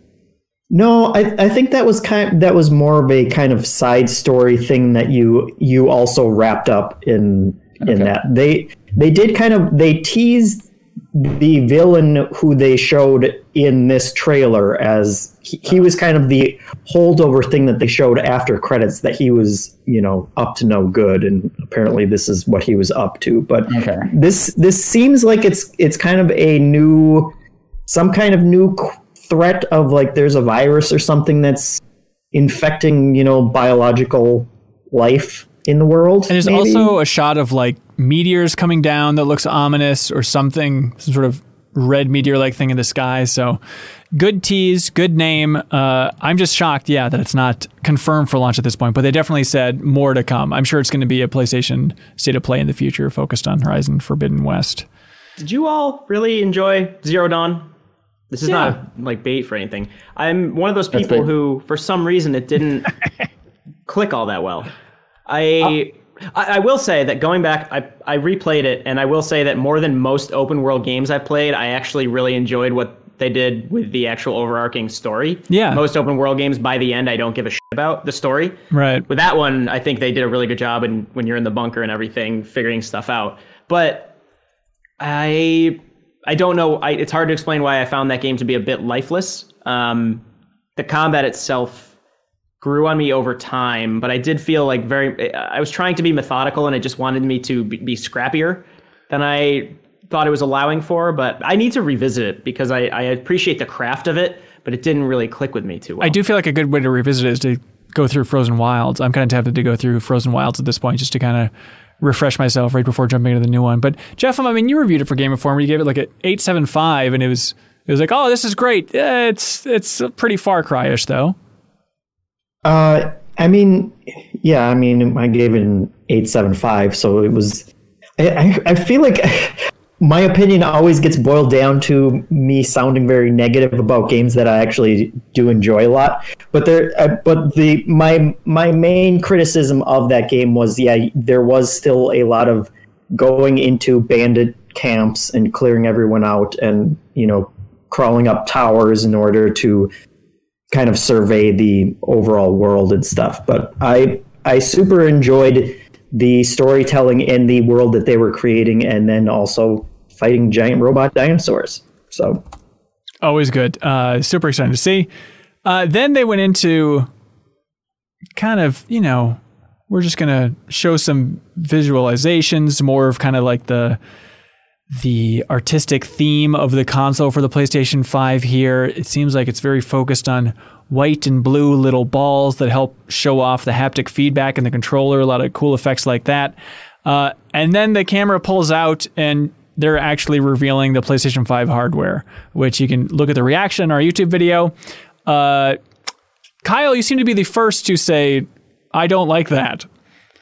Yeah, I mean, ultimately, like, it doesn't really matter. Like I'm still excited to get that thing and play games on it, but like yeah, my initial reaction was like, eh, I don't like that. It looks like a prop that would exist in a, a movie or a show that takes place in the future. That's like not very good. Like it's like just sort of like underwhelming sci-fi design to me. I don't know. It just I don't I think it's also like it looks futuristic, but I d- tend to prefer like like that modernist sort of look. Like I like the look of the Xbox Series X because it's like really simple and just sharp edges and stuff like right. that. With this, just it, a lot of people online are saying it looks like a router, and I totally agree with that. It looks like a, a router, and yeah, I wasn't I wasn't charmed by it. No. Yeah, in, insofar as it like the look of a console actually matters, I think it looks kind of tacky.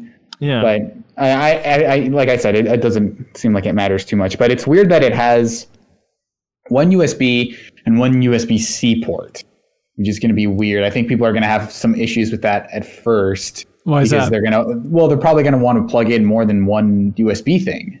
And just like the transition over to USB C will probably be a little weird. Of, I think people will have to figure out how to get used to only having one USB slot. Are you sure there's not more on the back? Well, there might be more on the back, but those are always like those may as well not exist as far as a lot of people are concerned because people don't usually plug things into the back of their consoles. Yeah, the freak slots. I mean, come on. uh, I mean, I think seeing it horizontal, which apparently can be set horizontally, it does look a lot Yeah. better that way. But you're right, Kyle. It's interesting going for that futuristic design. It usually means this won't age well. Like, I wonder if 20 years from now we'll look back and be like, PlayStation 1, pretty sleek and cool, even. And then this thing, like, oh boy, we, we thought we were in the future and we were not. Yeah, I mean, PlayStation 3 kind of went that rounded initially, anyway. That sort of rounded look too, and I feel like that one doesn't hold up very well. Right. Uh, I guess I was, I was just expecting something more sleek. I, I don't know. It's it's just yeah, not. And also like putting the digital version and the disc version side by side. The disc just looks like this like weird lump like sticking out the side of the thing. I mean, that's crazy. Yeah. Yeah. they're releasing an all digital version as well. No prices cool. given for any of these things. Uh, Jeff, what do you think about that digital version strategy? Uh, that was super interesting, and we we there were rumors about the PlayStation Five costing a lot. Yeah. that came out based on some listings, and and people were skeptical about whether that was going to be true. But I can totally see it being true now if they also have a version that doesn't have a 4K Blu-ray player in it. Just to try and cut down any way they can. Yeah. And so I don't know. I think I'm a, a little more open to it, to the discless version of it, um, than I than I certainly would have been in previous previous generations. Just because I think I have all of two Xbox One games actual on physical discs and like 400 digital ones at this point or something ridiculous. Right. So right. I don't know. I, I guess I would be waiting to see what the price difference between the two of them is. Yeah. Mike, what's your good reaction to that thing? I'm into it. I'm done with the simplistic look. I'm done with rhombuses, parallelograms. Mm. rectangles. I don't. I want. I want Are you listing the weird. shapes that you see in your apartment right now? No, I was looking down. I was like, what shape was the Xbox? I, I, I like it. You were gonna say no- cats. I'm- you looked at I'm- your cat and you said, "I don't like cat shapes." I'm no artiste, but I liked it. It looks like something you could like eventually end up. It looks like a religious symbol in a way. Like the, I said, it looks like the marker from Dead Space. Yeah. I like that it twirls a little bit and it comes. Uh, well, I- who was it? Was it Burt's that said it looks like it's got a popped collar? I, I hate it, but I love it. It's Okay, so popped dumb collar. looking that I'm on board for it. It's it's bad looking for sure, but I like that it is. Ha! Interesting. Yeah. Uh, they also showed like uh, some accessories. They showed like the a, a new camera, media remote, headset, all that kind of stuff. No VR First party charging dock, which is kind of cool. I'm into that. kind of. Yeah, yeah. But also kind of also kind of weird that you're going to need a charging dock. Like, i- is is Well, that mean, because just they only have one USB C in the front? I mean, I don't, I don't know. yeah, I don't I know. mean, there's only two on a PS4 in the front, right? Yeah, but you can you can use both of those to charge a controller versus this where who knows Why- they might they might have a USB to USB C, but I imagine whatever cable comes with the controller is going to be USB C both ways. yeah. So you'd be able to charge it from the console, no problem, right? I mean, But if you have more yeah, than one if, controller, if you're just using one though. oh, Oh, okay, yeah, I see God, I want to see the back of that I don't thing. Know. I, I I just saw actually a shot of it on its side, and I'm surprised that it's like, if you can imagine, like if you see the the one with the disc in it, it's rotated so that the disc slot is on the bottom, which I did not expect. I expected it. The pooch is facing downward. Yeah. That's Uh, what it's called. Still crazy that they showed it. Uh, super Yeah, I didn't impressive. expect that. Uh, then Jim Ryan came on and, and delivered what seems to be their, their messaging. He said it in an interview a while ago as well about like, hey, here, we here at PlayStation believe in console generations, firm, clean generations. Isn't that what you want, gamers? Here we go.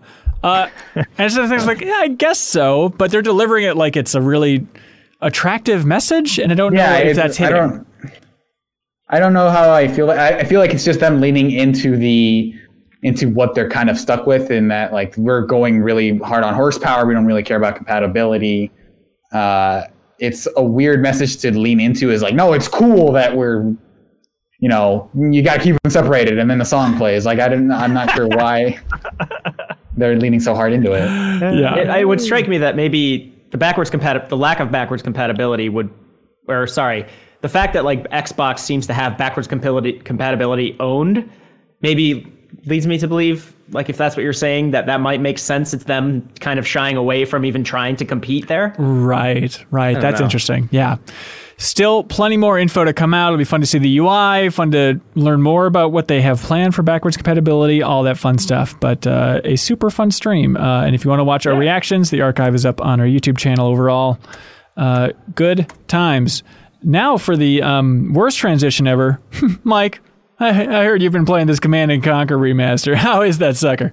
Oh yeah, I like it. It's a faithful remake. It's uh, I didn't expect it to take up as much time in my life as it has recently, but turns out they kind of nailed the formula with Red Alert at least a long time ago. Uh, what, 24 years ago at this point? Is that correct? Yeah, 24 years. Uh, the, the games are great. I've been playing a lot of multiplayer with Dan.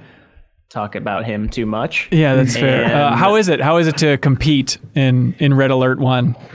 It's good. Um, so like a bit of Command and Conquer history, they didn't really figure out good pathfinding until Tiberian Sun, which would have been three years after uh, Red Alert. No, longer than that. Basically, Red Alert they hadn't figured out great pathfinding by then. Yeah. And I don't know how much of that is a holdover from the original game, but in the remaster, I noticed that as well. Uh, if I was crossing, trying to cross a river, one tank would decide to just go all the way around rather than it didn't figure. It didn't feel like they had that figured out. There were a few mechanical issues there, but overall, it looks great.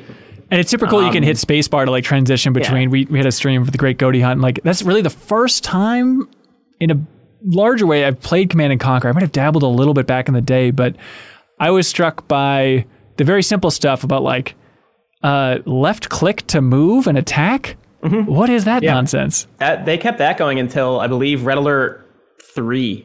'Cause Red Alert two still has that. Yeah. Um, because Generals actually might have been one of the earlier ones that did the right click to attack. But it, it is funny to see how much Command and Conquer just ignored in terms of like so many RTS that came along had population caps and you know like they don't want things to get too big and I, uh, part of that was technical limitations but also part of it was just because those RTS games, particularly StarCraft, were such a big part of esports that no population cap would just break a lot of the meta of the esport. But right.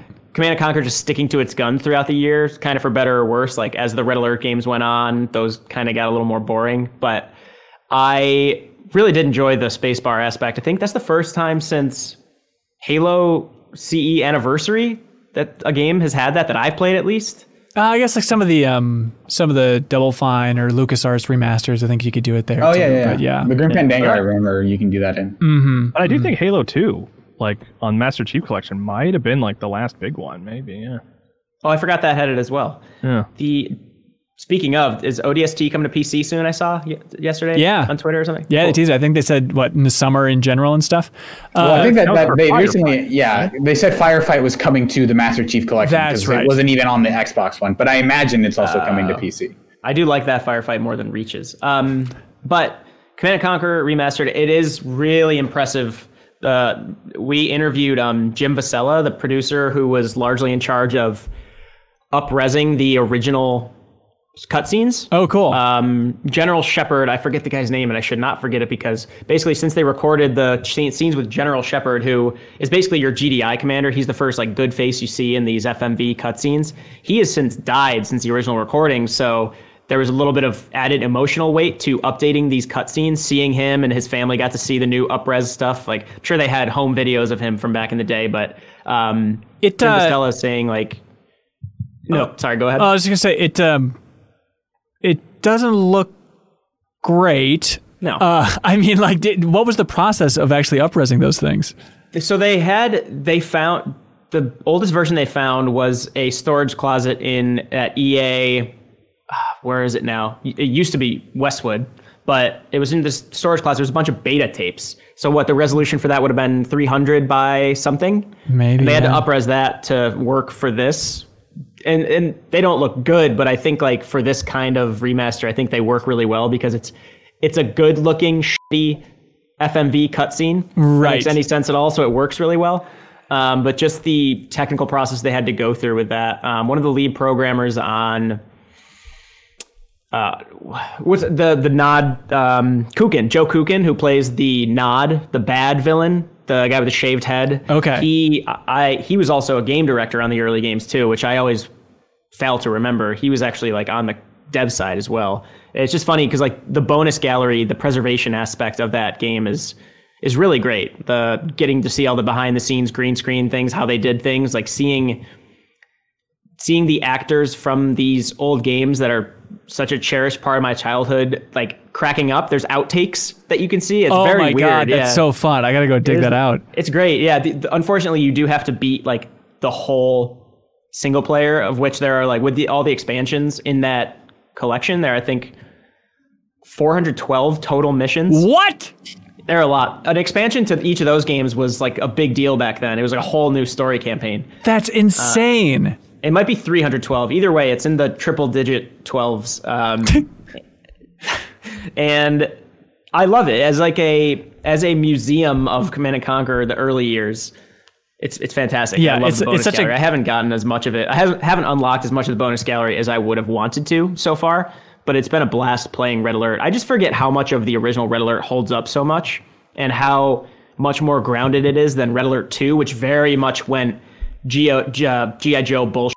Red Alert, by comparison, is just stayed, and it's it's it's fun. I mean, you say stay, but it still opens with time traveling Einstein and young Hitler, and like it is, it is bat s. Uh, it is nuts out of the gate. Mm-hmm. But Yeah. fun to see. Also, just jumping into it, that music does not f- around. It's like I knew, obviously, you know, Hell's March is awesome, and then there's so many other tracks, and I was like, all these songs are incredible. And they got the composer back to make a lot of new tracks on there. There's so many new tracks that I have a hard time. It's the thing where I'm like, I don't remember. uh, Maybe I just forgot about this song, or maybe it is new. I'm not sure if they're different. I wish there is a jukebox in it, but I believe it's in game, which is odd. I don't think you can access the jukebox from the menu of the game. Oh, okay. Which struck me as odd because that's where I would I would love to be able to compile like my playlists. I don't know that you can do that. I have not tried, but Sure, I sure. don't think you can. Yeah, but it's awesome that EA did this. Uh, Petroglyph uh, did the work here, and they have some former Westwood talent that actually founded Petroglyph. Yeah, and then the uh, was it is it Lemon Drop, the third studio that helped out with it? Okay. Is it Lemon Drop? Lemon some Lemon Sky? Lemon something. They Lemon helped out with it. Cool. I should figure out the name before I like, call them out incorrectly seven times. That's fine. But, but yeah, I love it. It's like it's exactly what I wanted from it. Um, and I hope, I hope, hope, hope they do it with Red Alert 2 because that is one of my favorite games of all time. Period. And playing it today, it's still fun and it still works really well. Um, but a remaster of that would just be that'd be great. yeah, here's hoping. I mean, people say, why don't they make new RTS games? There should be more RTS games. I agree. I mean, I know that it hype is building for next gen and stuff, but like, I don't know how much of a splash this had culturally. But at the same time, like, okay, it seems to be selling well on Steam. Fans are happy. Hopefully, that's enough to to carry it forward and have them keep cranking out those remasters. I I don't know. They only charged twenty dollars for it, which was very surprising to me. It's cool, it's great, but I wish they charged more so they make more money. Yeah. Um, I don't know. Maybe there is some business plan in place already to do two or Tiberian Sun and Dawn because they released the DLL for both for for those two games as well as Tiberian Sun. So the fact that they released the source code for Tiberian Sun leads me to believe that maybe if they have it still, maybe they are about to remaster it at some point. Hmm, could be. Uh, but yeah, Petroglyph is such an interesting studio because they are releasing new RTS games that they're trying and they haven't had a huge hit yet, but like Grey Goo was kind of like an interesting fusion of StarCraft and Command and Conquer. And then have you checked out their retro games? They've released like this series called 8 Bit Armies, which is a new version of a streamlined Command and Conquer. Have you seen this at all, Mike? I've seen it. I haven't played them. They're surprisingly solid. Uh, I've checked out all of them at this point. 8-Bit Hordes, which is just their take on Warcraft, and then 8-Bit Invaders, which I played for the first time yesterday, and it's just StarCraft. Only like two races, and they basically combine some of the tech from the Zerg and the Protoss. But if you love like old RTS games, these things are super cheap, and they're worth checking out from some really talented RTS developers out there. Oh, and then they also. should. Uh, back in like 2006, Petroglyph released Star Wars Empire at War. Yeah, that yeah. RTS. And I was I, I forget Petroglyph did that. I played a lot of that. yeah, I, I booted up last night and played the the first couple levels and stuff, but like it focuses a lot on like bigger battles, space battles, stuff like that. Uh, it's it's surprisingly cool. It uh, stars at least in the early missions, uh, Raymus Antilles. I was like, who Is it Wedge Wedge's brother or something? this is the part that blew my mind. I then went down the Wikipedia rabbit hole. No relation to Wedge Antilles. it's the dumbest thing. And it turns out Raymus. like Smith in the Star Wars. I don't universe, know. But then this Raymus fella, apparently he's been expanded upon quite a bit in the Star Wars fiction because he's the first person in New Hope that gets like choked out by Vader. Where he's like, it's So a is that diplomatic the vessel. result? Is the the fact that they're not related? Do you could it be possible that maybe they originally were, but then remember um, LucasArts Lucasfilm did the whole purge. It's like now nothing is canon. Maybe he was at one time, and Wikipedia hasn't or has been updated to reflect that purge Maybe or whatever it was. If anybody is an expert on Raymus Antilles, I would love all the info you have about this wonderful creature. Um, great. Anything else you want to get off your chest, Mike? no, I don't think so. Hmm. I've been I've been I talked about what I wanted. I've been. Have you guys played The Last of Us Part Two? Uh, no. Oh. No, we have not. Uh, have you? I have. Well, you can't say a single thing about it, but I'm gonna. I know. I'm gonna listen in on the deepest dive because I I don't know that anybody else will be doing something like that. I'm sure there'll be spoiler casts and yada yada, but I It's like chump in the change. deepest dive. Thank you I, so I was much. actually I was kept trying to catch up with uh, your Final Fantasy VII one. However, I need to go back to Final Fantasy VII. I only got to like the second reactor section, maybe really, six hours in. why'd you fall Great off? game. Uh, why did I? I feel like I started playing something else. That actually might have been right when we started speedrun, and I lost a lot of Hmm. time to play games. Yeah, that Dan Ryckert fellow, which again we bring up too much. He's such a little wiener. He just always text me and just be like, oh, I don't know if I want to keep going with seven. I don't know. I'm like, just you're like five hours away from the ending. You've put this much time into it. Just keep going with it. Ah, and it's like he's begging me to like beg him to finish it. It's like, then just don't finish it. Like I, I don't it's get what do you want from responsibility. me, man. Play what you want. I don't give a shit. What are you It's doing so here? frustrating. Uh, he's a frustrating guy. I don't know if you knew that. Yeah. That's Dan. Oh man, yeah. Last night when uh, he was he beat me last night in Super Mega Baseball, eleven to zero, and I don't know that I've been that infuriated in a long time because he doesn't just outright talk. Shit. He does those like those those those Wario giggles and. Oh man, I, My skin's crawling. he's a great dude, stand up guy. Wonderful guy. Uh, Mike, uh, I hope you're having a good time over there at Polygon. Uh, long live Quibi. Long may it rain, as we all like to chant here on the MinnMax show. Um, any work you're particularly proud of you'd like to point people towards? So it's tough because uh, only five episodes of the show stay up on the app at the same time. But Oh. I do also every Friday I write um, like a column for Polygon.com in which it's like half recapping what we covered in speedrun, but also has evolved into kind of me giving my thoughts on, you know, the the the video games of the world, as it were. Um, so that's been fun. That's a nice. That's also like the most writing I do for work, at least, like not on the side, because most of my job now is editing. So I miss like long form writing stuff. But Yeah. yeah, the show's great. You know, it's Quibi's pretty publicly been trying to figure things out. Uh, but the show itself, we've been we've been nothing but happy. And uh, you know, like I said, we're like reformatting to do a bunch of like deeper dive kind of Bill Nye, John Oliver and stu- inspired stuff. Oh, It's fun. Yeah, Yeah, be cool Um, but yeah, it's been going great, and Polygon's awesome. Uh, working with them behind the scenes has been fantastic. Uh, I work like I mainly work with like McWhertor, Chelsea Stark, and Plante. So I do when I get the chance. And Simone de Rochefort is like is like one of the executive producers on Speedrun, so I work with her really often. Oh, that's Um, awesome. Yeah, they're great. Yeah, They're I- awesome people. I wish I knew those folks better. I've barely met a couple of them, but like Simone in particular, I- I'd love to talk to her about video at some point. Yeah, their uh, their YouTube channel is super impressive. Yeah. so it's fun like getting to talk to them. For sure. Well, hey, uh, we'll let you go. Uh, thank you for joining us, Mike. Um, do you want to clap out? Do wait, do I so do I clap and then just leave? You just Or clap, clap once, can I and hang I take for a Clap little bit. disappears you. Yeah, it disappears you really hard. Okay, but I don't think you answered my question. Maybe I didn't hear it. You just clap and let the magic happen. Boy, that Mike Mahardy, he'll be missed, huh? Good riddance. Oh, finally. Doing the Lord's work by leaving. We kid, we kid. Um, Suriel, I wanted to unpack your brain in particular about the Destiny 2 news this week, overshadowed by other things, but Destiny 2, there were some updates. Uh, I know it was Season of Arrivals leaked, and then they announced what was going on, and I couldn't figure it out from my headline. So, as the Destiny 2 expert, can you explain what Bungie's up to over there? Uh, yeah, so they they basically outlined the next few years of Destiny in a weird way. Um, so the the current season, yeah, it's called Season of Arrivals. They they have like a whole new season going on, but they also uh, talked about how they were going to approach seasons um, going forward, and they actually announced their next three expansions, uh, which basically really? tells you they're not making a Destiny three.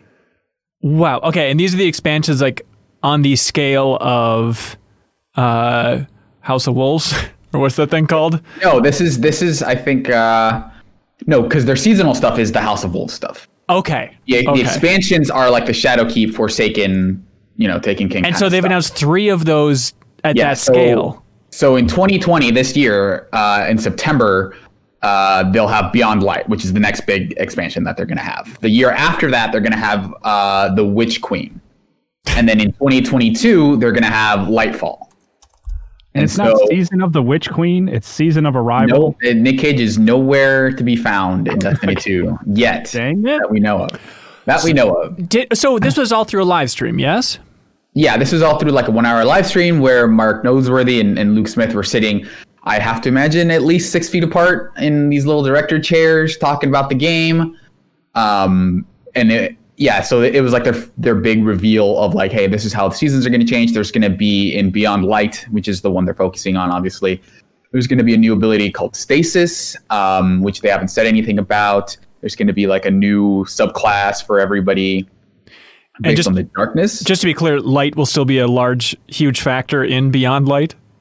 Uh, well, I think they're changing a little bit of about how that might work in universe. I don't know if they're changing changing things like systems wise. Gotcha. But the idea is that the darkness, which you know is the thing that the pyramids were, like the the pyramid ships, they're bringing back like those were supposed to be the darkness. And now they're kind of going back to a lot of stuff in Destiny One uh, that they kind of um, kind of brought up and then kind of dropped midway through because they were like, ah, the darkness is like a vague enemy. We don't really, it doesn't really do much.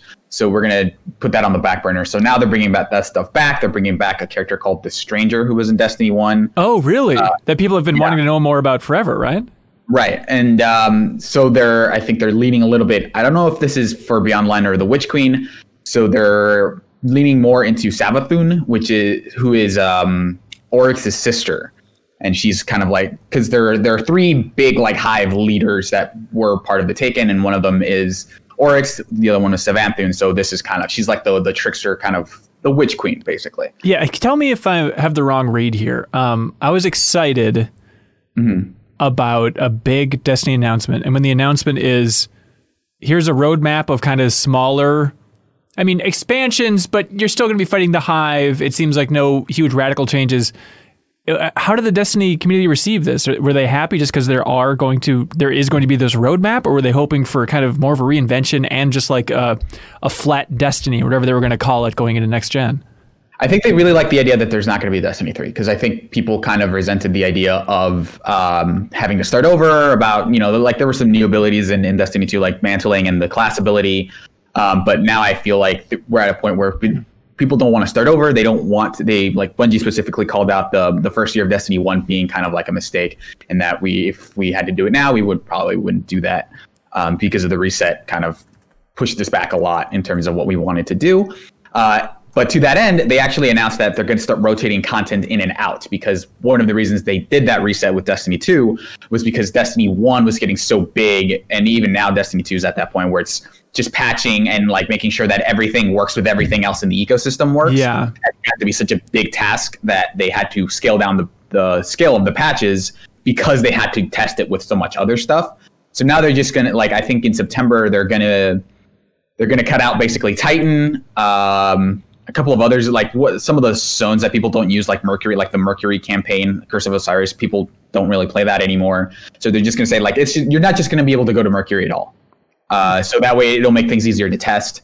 Uh, And they're going to start rotating stuff in. And the first thing is they're going to add the Cosmodrome from Destiny One back into the game, and that includes, uh, I guess, somehow the the the Vault of Glass raid, which was the first raid.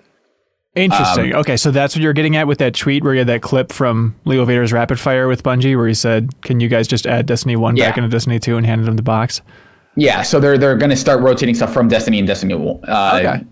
Uh, Destiny One back in, which is really cool. I'm excited about the Savathun, them leaning into her a little bit and them getting back into the darkness. Um, I gotta, they've- s- I gotta say I, again from I love Destiny One, uh, and then Destiny Two. I don't think I finished the campaign, and I, I felt guilty about it. I've kind of been somewhere in that C tier of oh, I've got to get back to that. I've got to get back to that. And it's like it's a good strategy for for Bungie, and it seems like if the community's happy, then that's great. But at the same time, I was kind of hoping for like a clean slate, better jumping on point for the next generation. You know what I mean, JeffM?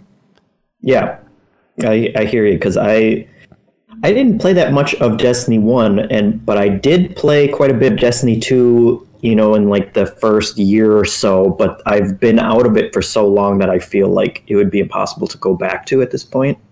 Yeah, and like when when the reveal is, hey, now you can fight Oryx's sister, and it's going to be Destiny two systems carrying forward.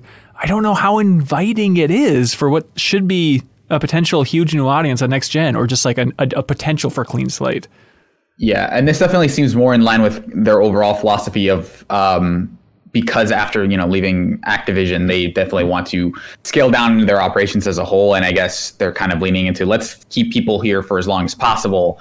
Uh, and like for new players, there is basically the idea that it's free to play, and there's like a new introductory campaign. Like with with the return of the Cosmodrome, they're basically adding a longer kind of initial campaign for new players. Right. Uh, okay. And then you'll be able to go into the other stuff. But honestly, like I think the Destiny 2 campaign is okay is, is okay, I think, in retrospect, but I think Forsaken is maybe the one you want to play if you want to play something like that's like legitimately a good campaign in and of itself. right. Um, so th- yeah, I'm pretty excited about this stuff. I would, I do like seeing the old raids. Like when Destiny 2 came out and it was like a reset, that was like the first thing that I thought of because I entered Destiny 2 basically to to raid. Um, and so seeing those raids back in, I think will be pretty cool.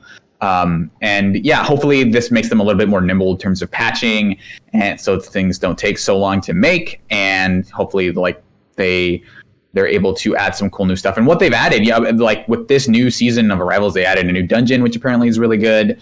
Um, I played through like most of the story stuff in the new season, which isn't like a whole lot, but it seems really interesting. Like they've in- reintroduced Savathun as being a major player again. Yeah, So right on. it- it's, it's really cool for hardcore players, but yeah, just just shy of them like revamping the the campaign for newer players. I don't think there's a whole ton of like, hey, get back into Destiny now if you've never played it. More like, hey, hot, like play more Destiny if you already have been. Please keep playing. Yeah, Yeah, yeah. Uh, and and I mean that's totally fair that they're not you know trying to court those of us who bounced off a long time ago and are you know trying to cater to the people who have been playing the entire time and buying all the expansions and stuff. Yeah, So, it's like detaching themselves from Activision, let them kind of triple down on interacting with their community.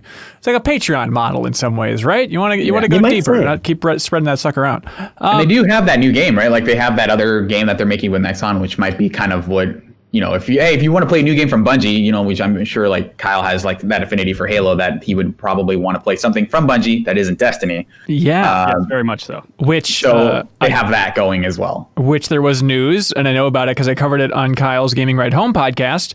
Um, but there was news that there was a job posting from Bungie uh, where they said that hey, that new project, which presumably is the one that Nexon is funding, and they gave like hundred million dollars for investment here, um, but that that one is the job description certainly makes it seem like it's going to be an action RPG set in like a necromancer's dungeon. Seems fantasy inspired, at least from the description. Maybe they're being cheeky and it's all a metaphor when they say necromancer's dungeon. Uh, but it's it was so specific. It was really odd to let details get out that way. What was um what was Bungie's like old fantasy franchise? Was it Mythic?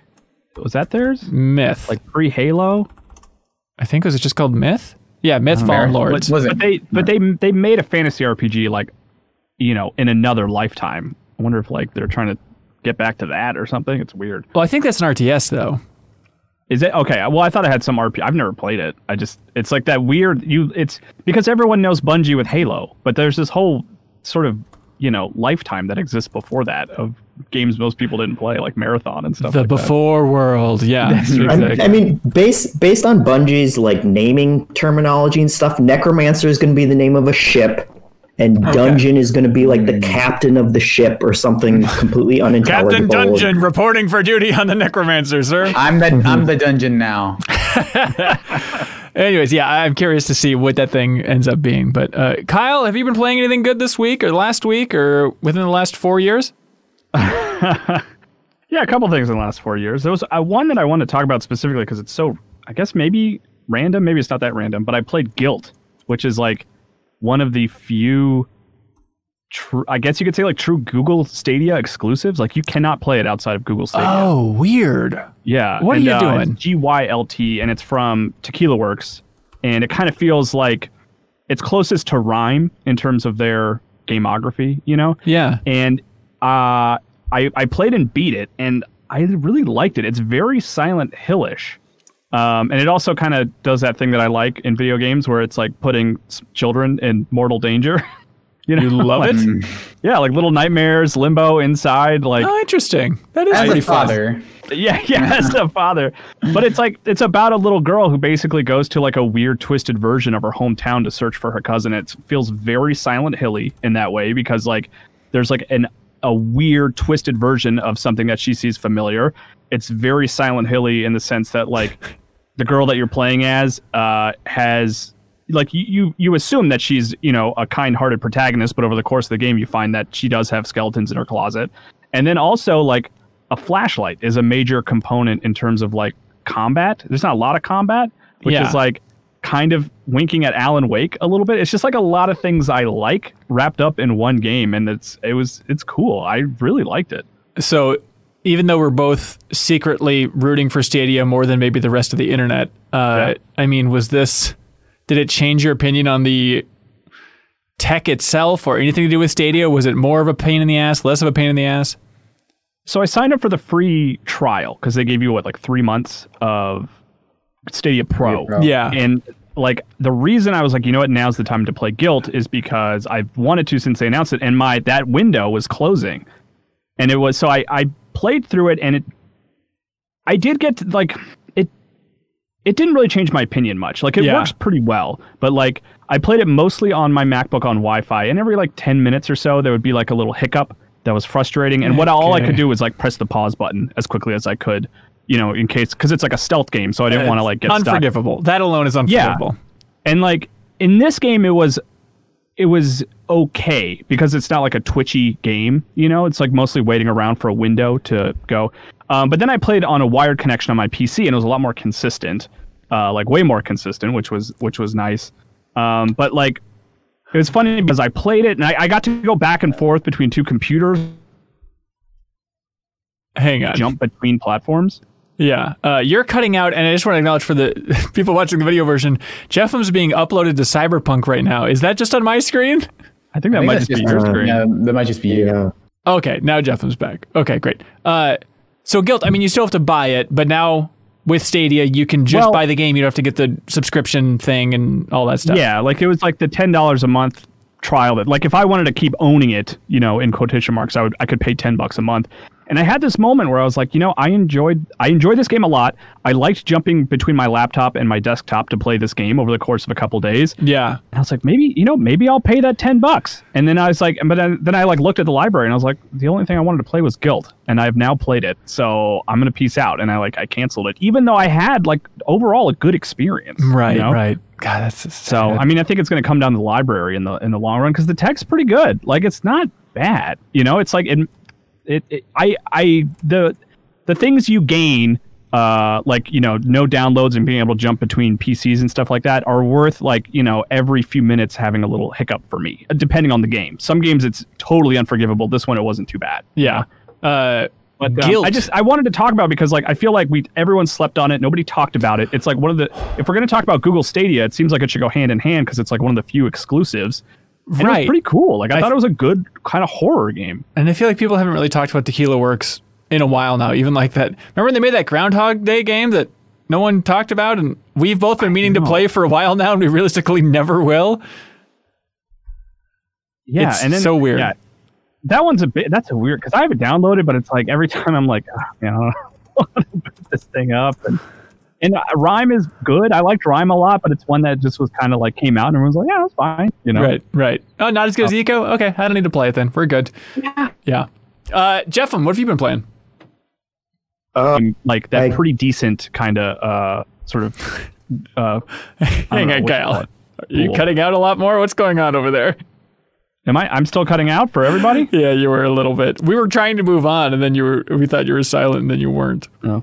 Okay. Well, anyway, check out Gylt. If you want to sign up for a free Stadia, you know, trial, try that game. Great, JeffM. What's your life Yeah. like? What are you doing over there, you weirdo? Uh, I've been playing more Monster Train, and and I went back to Slay the Spire to kind of compare and contrast because I was playing lots of Monster Train, and it was reminding me of Slay the Spire, which I also still really like. So I was like, ah, I should go back and play more of that. Yeah. Uh, and I did, and I feel like I'm just done with Slay the Spire at this point. Like, Because you like Monster, Train that much more. Monster Train ran right over it, and I'm and I just can't go back to it. And I- Really? I, I think I think Slay the Spire is still the kind of the deeper game and it gives you a lot more options, but a lot of that just comes with the added length of a of a run through that game. And it, and you know the drawback of that is that I'll spend an hour or an hour and a half going through a run, get to like the third boss or whatever, and die and just lose all that progress. And you know, I could play two runs of Monster Train in the same amount of time and kind of get everything condensed down to a just a more compact experience and and get all of the same highs and lows through that but yeah. and also just kind of it it does a much better job of giving you different difficulty options so that you're not you're not beating your head against the wall at the same would the same you time. would you go so far as to say Monster Train has topped Final Fantasy VII Remake for your game of the year? Uh no. I, I mean those are those are much more different. I know, Different but at some point you're gonna have to choose your game of the year. You got to figure out what's in the top. Yeah, I, I mean I'm really enjoying Monster Train in this in that when I'm looking for a kind of rogue like deck building experience. Right, right. That is my that is my choice for that genre, but that's still kind of a a niche genre for me. Yeah, for sure. Well, hey, uh, we got a lot more to cover here. Uh, do you guys know how this whole thing operates? Is it is it that like Destiny? It's kind of how Destiny does it. Yeah, it's a Destiny based model. It's called Patreon. Patreon.com slash. MinnMax two ends. Uh, we need the community support to keep this indie trainer rolling. Uh, let's see. Last week, we had the first real episode of our new show with uh, Jeff Cork, our old coworker called Better Quest. Uh, it's on MinnMax's YouTube channel. You can check it out there. If you support the $5 tier, you also get access to the podcast version. Uh, it's my dream come true because it's a community call in show, which is incredibly fun. So the community calls in and they set a goal for themselves, a quest, if we will, for the month. Just some way of making themselves better overall. So people called in and said, "Hey, I want to read a chapter in a book every day, or I want to go on hikes uh, at least once a week, or I want to learn how to draw." Uh, I want to get more involved with the MinnMax community. Everybody had like a different goal. And then the first week of July, they'll call back in, talk about how the goal went, and then set the new goal as they go along. But it was super fun. And even if you're not at that call in tier on Patreon, if you're at any tier on Patreon, you can jump in the Discord. And the amazing thing is it's kind of like subtly an ongoing show. It's like the main show is only once a month, but every day people are in that Better Quest Discord channel within the MinnMax Discord channel talking about how they're doing their progress, adventures along the way. It's evolved into like a really fun conversation. Jeff, I don't know if you checked that out at all. Yeah, I I didn't get a chance to. I was gonna call in for you know the first month or whatever. Um, You sucker. I didn't, but I have been checking into the channel, and it's it's super cool. It is exactly what you would hope and exactly what you would expect from our community because everyone's everyone just all the time is so supportive in that in that Discord, and this is like the perfect place for everyone to funnel those positive feelings towards one another and cheer each other on. That's true. And that's super awesome. Uh, we didn't get to have you call into the show, but we had Dan Ryckert call in in your stead. And uh, he tried to pull this move where he's like, I'm not eating meat for the entire month of June. The entire month. Uh, and then it turns out he's still eating fish. He's like, Well, I'm not crazy. I'm not going to give up fish. I was like, just give up the whole thing. But he was adamant, so he's a pescatarian river for uh, this month. So he'll hopefully call back in and report how that whole adventure is going. I mean, that's good for Dan, you know. yeah, considering he has like a chicken smoothie every morning for breakfast, Yeah. I guess it's not I- bad overall. Are those good? Oh, you haven't tried one, dude? Absolutely. uh, I mean, he thank also you. thought it was just a week long thing too. So he doesn't know I what's got it in a going month. on. Anyways, uh, there's a lot of other supporters here. Uh, for MinnMax, we have Beaten Down Brian, who's a very generous guy. He supported us at like the. Uh, sponsorship tier for the podcast so he could plug anything he wanted and he's just going through and plugging different things that members of the community are doing. So this week beaten down brian says hey check out hyperdot a minimal action arcade masterpiece with one rule dodge everything. In addition to over 100 single player levels hyperdot features couch co-op. Up to four players can drop in and do battle with friends to see who can survive the longest.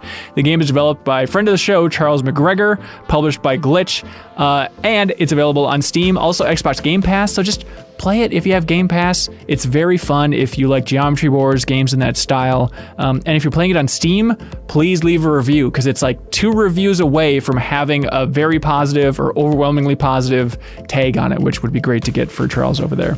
Also, Jake Baldino from Gameranx here. I recently tasted epic victory in a GameSpot trivia stream with the MinnMax crew. And my prize is the opportunity to remind you to support people working towards change in Minnesota and beyond. So go to actblue.com slash donate. There's a link below to learn more and choose organizations to support. Thank you, Jake Baldino from Gameranx. We had a trivia competition, which Suriel did not win uh, with GameSpot, but that's did totally fine. Uh, I mean, it, it, would have been a conflict of interest if I had won, because then it, I'd be advertising on my own show, which is very weird. It's very complicated. So I intentionally, you know, kind of flubbed it. Yes, but the winner of that trivia competition got a plug for the rest of the month on MinnMax Show. So congratulations to Jake Baldino from Gameranx, and thanks for playing. Thanks for everybody that donated to uh, the GameSpot Play for All charity. Also, thanks to I Am 8-Bit, uh, very good friends of the show. I Am 8-Bit. They are selling What the Golf soundtrack on vinyl. Uh, one of my favorite games from last year. Ronnie just 100%ed that game. He, he loves it. Uh, also, I Am 8-Bit. They're selling the limited edition of What the Golf on Switch. They're only making 2,500 of these, and they're exclusive to I Am 8-Bit. So if you love that game, if you've never checked it out, it's very fun.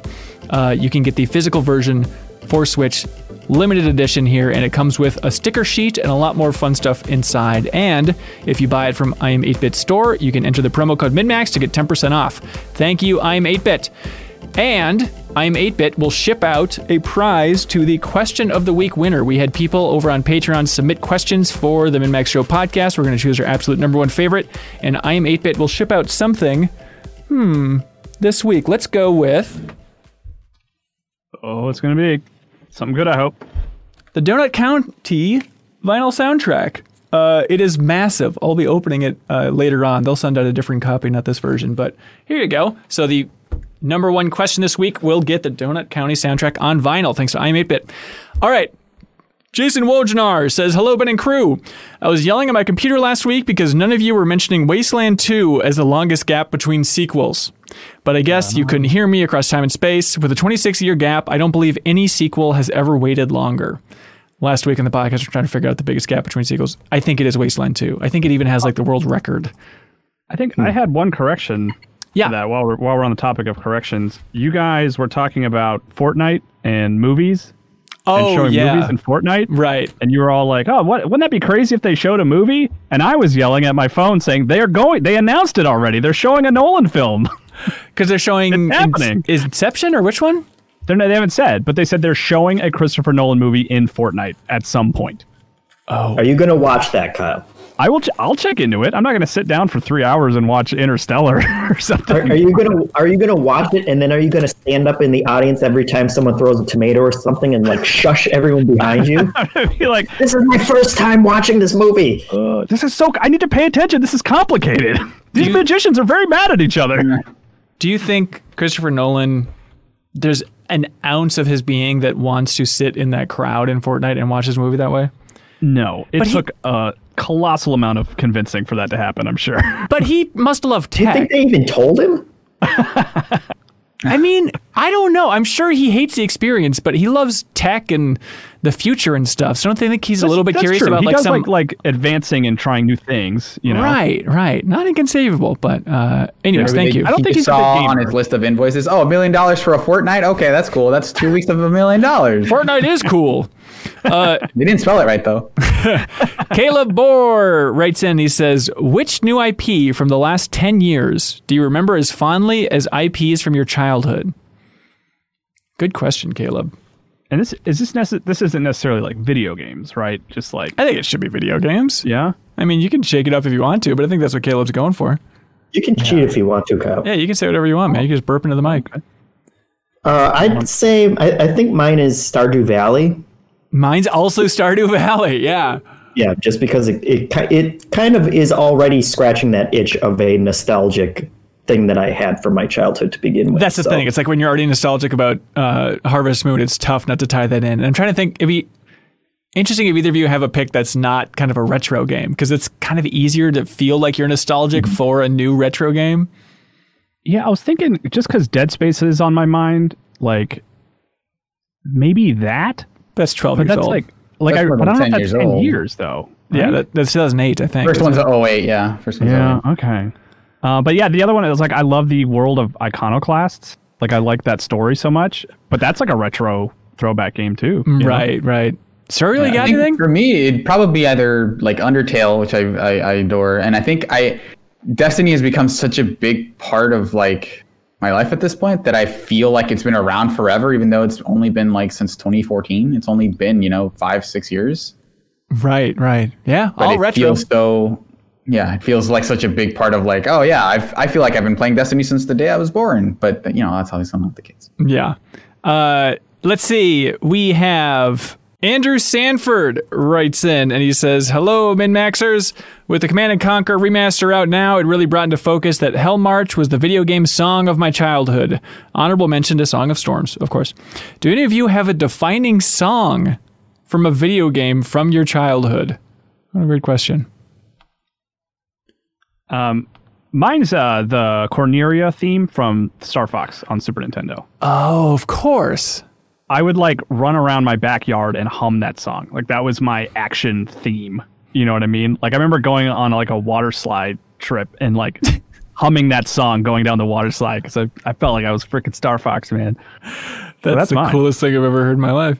Thank you. There's a good remix in Smash Brothers. It's a good time. There's no doubt about it. That's great. Uh, is, I was thinking about it. Uh, I mean, I think the first song in Sunset Riders, my favorite arcade game. I mean, considering how much time I spent at the beach, which had an arcade, and how much I heard that song and it like defined the summers of my childhood. Obviously, the best time to be a kid. Uh, I mean, it'd have to be that first song. And it goes a little something Yeah. like Uh, dun dun dun dun dun dun dun dun dun dun. Which, by the way, I was just playing this morning because it released on PS4 and Switch. Oh, right. the arcade cool. version of Sunset Riders. Uh, it's been a long time coming because it was supposed to come to Xbox 360 arcade and then never happened. And so everybody's been screaming for the arcade version. And so I started playing through it on Switch. I haven't gotten to a point yet though to see if they censor it because there are some uh, boss names that have not aged well, uh, like Chief Scalpum. Uh, and so I'm curious if they have censored any of those, but I have to play more to find out. But it's crazy because they have settings on there for like difficulty or the amount of lives that you have. Uh, so it's fun to see, you know, just as a Sunset Riders nerd, how this version is different from the arcade version overall. Even though it is technically the arcade version. But anyways, uh, songs from your childhood. Yeah, I think probably uh, Tetris and Dr. Mario both are Yeah, I was gonna say Tetris for sure. permanently burned in my brain. I'm very Yeah, sorry. but which which ones? Tetris A or Tetris B? What were they titled in the Game Boy game? Just A and B, I think, right? The classic Chill, one. Mm. Chill The and Tetris. Virus, I think it was in Dr. Mario. Is that right? Yeah, I think probably Chill more than Virus. Yeah, Chill's good. Or, or was it Chill in like Fever? I think it's Chill and Fever. Ooh, I think you're right. Chill and Fever. Yeah.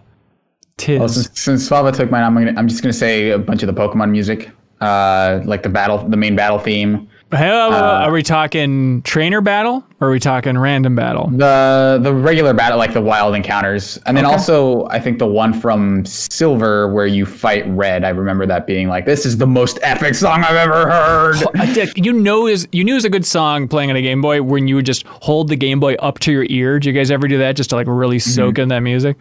Uh, that's still how I listen to most of my music. Uh, Stud Muffin writes in. He says, "Hey, would you rather Nintendo make a new classic edition for the 64 or the Game Boy?"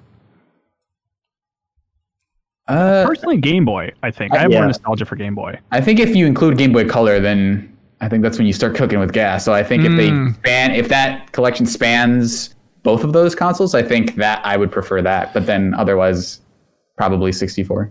Here's something controversial. If you could choose, it can't be a Switch situation. If you had to choose, would you make the classic edition for the Game Boy handheld or being able to play on your TV?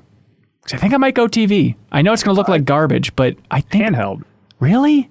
Yeah, I mean that's the whole point of those systems is like, you know, recreating of, you know, what you how you played it as a, a kid. Like having the miniature system next to I the TV you're is so important to the experience. Yeah, I guess you're right. And it's I, I, I would maybe prefer the, the the quote unquote docked version, just because it'd be easier to like display it on modern TVs, which would be a thing that would make like video output a lot easier. But that's just like a nerdy thing on my end. Sure. I mean, don't get me wrong. I'd, I'd love to be able to plug it into a TV. I just, I given the choice, I would fall towards handheld. I think. Yeah. And the problem with the 64 one is obviously it'd be great. You'd be missing a lot of the big ones just because of dumb licensing things, uh, like GoldenEye specifically. But And that's probably the only one. and and Perfect Dark. But outside of that, uh, but it's tricky then because it's like, I, would they ever release like a mini console with four controllers? Because I feel like you got to have those four. Yeah. Well, the And- Super Nintendo came with two. Came with So- two. I believe so. Yeah. So they'd probably maybe give you two, and then you could buy two more if you want. Maybe. Who knows? But good question, Stub Muffin. Um, Henrik Jacobson says, Hello, minis. Has there ever been a fun auto scrolling level in a video game? Ever. Does mean- oh, go ahead, Suriel, please. Does every like side-scrolling shooter count? No, it does not. It has to be a specific all- level. I mean, even if you did Different from count the main those, they're not fun. So How dare you? How dare you, Kyle? Ikaruga's a masterpiece.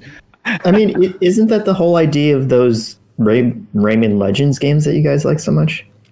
that was going to be my answer. The music levels. I don't Yeah. know if they're auto scrolling per se. They are. Like it's a little fuzzy, but that was going to be my answer. The, the music levels from Rayman Legends. Yeah.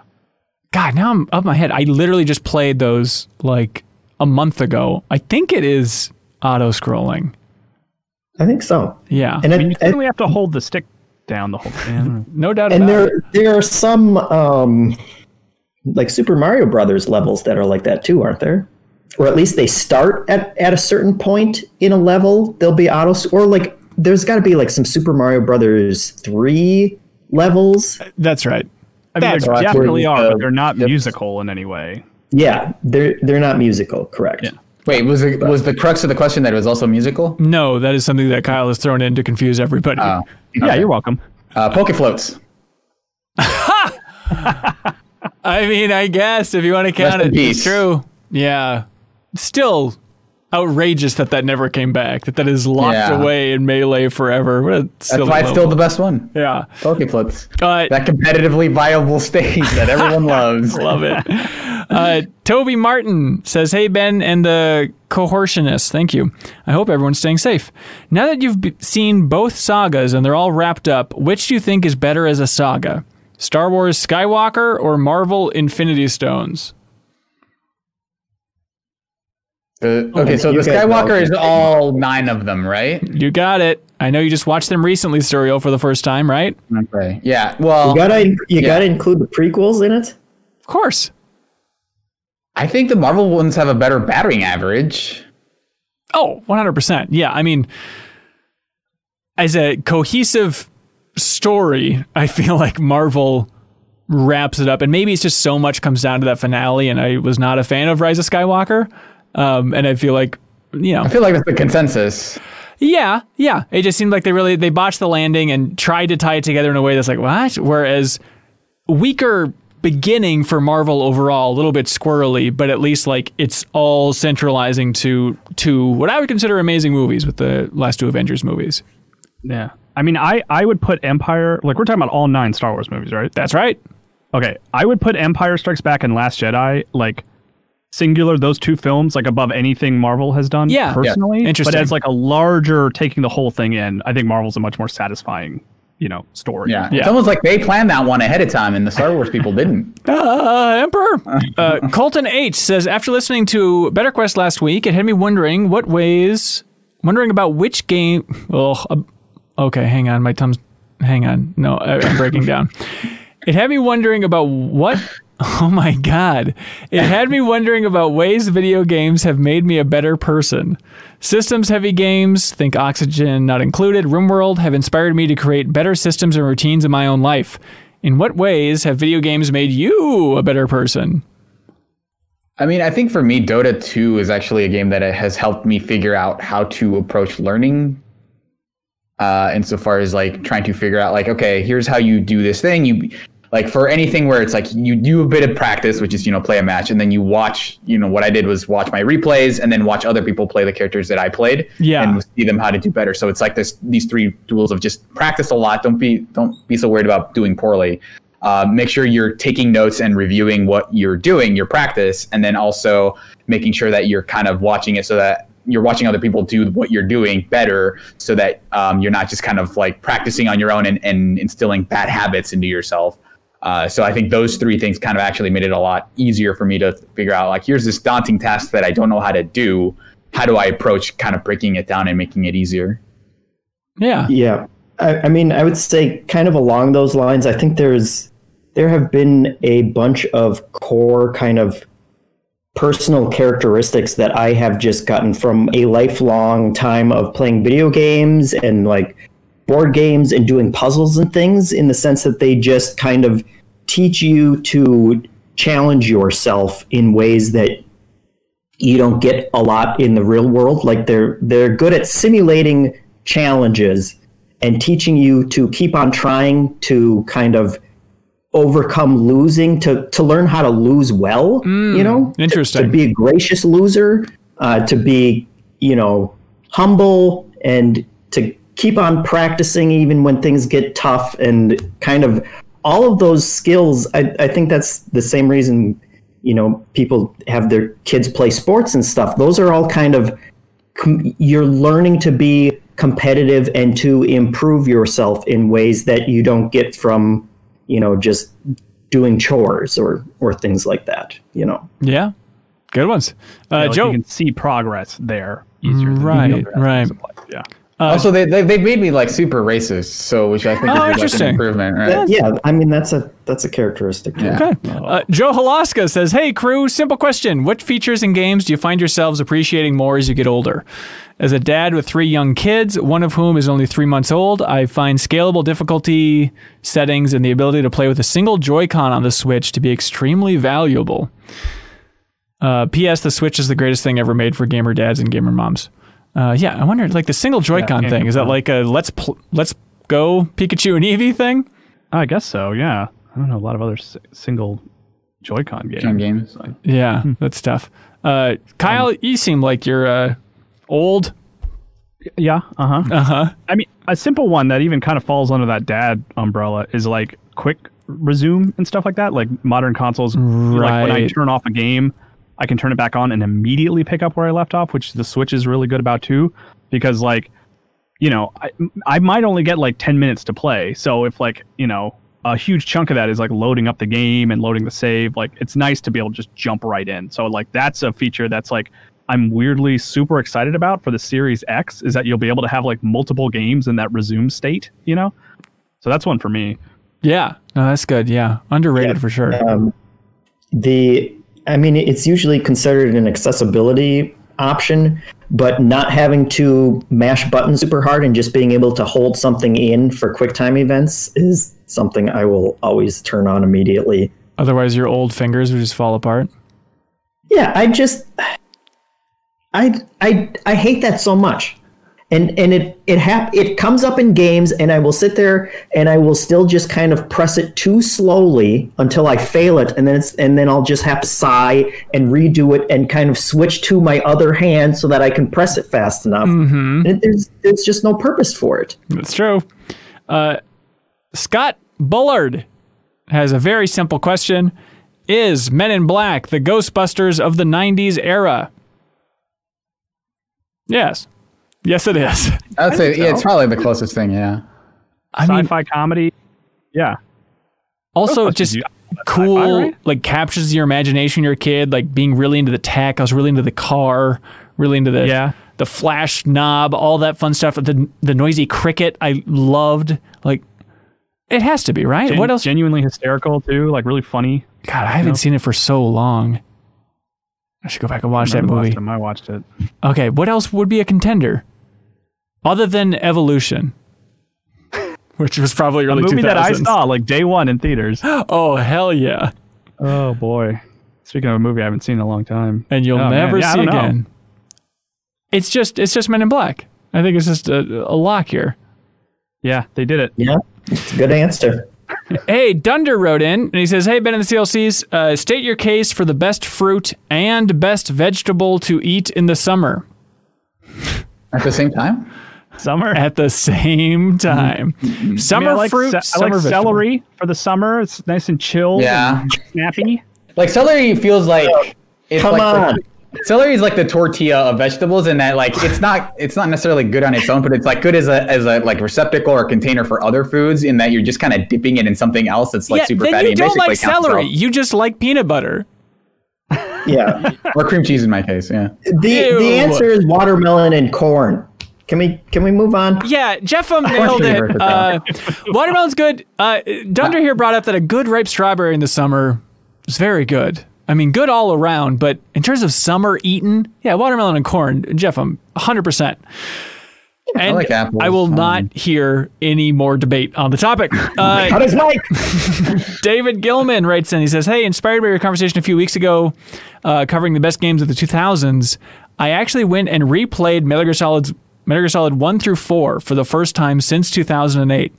Oh, wow. As someone with very 2008. I know. As someone with very fond memories of the series, I was surprised at how rough the games felt to play and how poorly a lot of the story has aged, which I used to think was the oh. best part. Games I would have considered top 10 material, especially Metal Gear Solid 1, are now games that I probably would never want to go back to since this last go around went so poorly. That is so sad to hear, David Gilman. I mean, I played Twin Snakes in the last year. Okay. I, I still got into the story and enjoyed it, but maybe that is nostalgia. I don't know. I think it's still more engaging and like has my attention more than a lot of video game stories today. You know, I mean, I, I didn't even play Metal Gear until like 2008 because I think I got a PS3 with Metal Gear Solid 4, and then I said, well, I can't play this game now. I have to play the other ones. And I think like mo- like I think two and three hold up. I think I have less affinity for one because I didn't play it until then, and by then I I already feel like Metal Gear Solid One hasn't aged as well as the other two. But I think like three, I think still holds up. I've played it a few times since then, but Yeah, hey, David Gilman, I'm sorry, you are incorrect. You're as incorrect as Mr. Celery over here, but uh, thank you. That's amazing that you replayed all those after that conversation. Thank you for, for listening and for doing that. Uh, Mick Manga says, hey, make a bold prediction. Out of the three current console makers, Sony, Microsoft, Nintendo, who will still be making consoles 30 years from now and who will have gone multi platform? 30 years.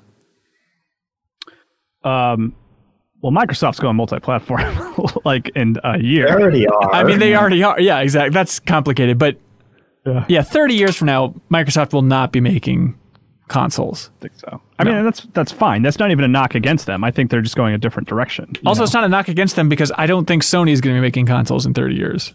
oh, you don't think Yeah. so? I don't think so. tough, man. But They'll just be Nintendo, you think? I mean, they'll still be doing weird, unique stuff, right? Like something strange. They're going to go back to the grabby extension thingies. That's the Oh. future. And oh, the thousandfold arms, you mean? That's right. They're going to be just making sequels to thousandfold Fold Arms. Uh, I 30 years Nintendo. I feel like that's kind of a tough one. I bet they also will not be making a console. Uh, so are you just thinking of like a sci-fi future where the hardware isn't really something that people buy necessarily? Yeah. I mean, honestly, like you know, I think it'll all just be some some wacky, you know. streaming. or I want to say something. Chromecast, but that's You willing to Technically, bet I've now. on that? I'm willing to bet that in, Thirty dollars, one for every year. in 2050, Nintendo will not be releasing new systems. But we'll still be making podcasts. Hell yeah, we'll be here talking about all those good Nintendo brain implants.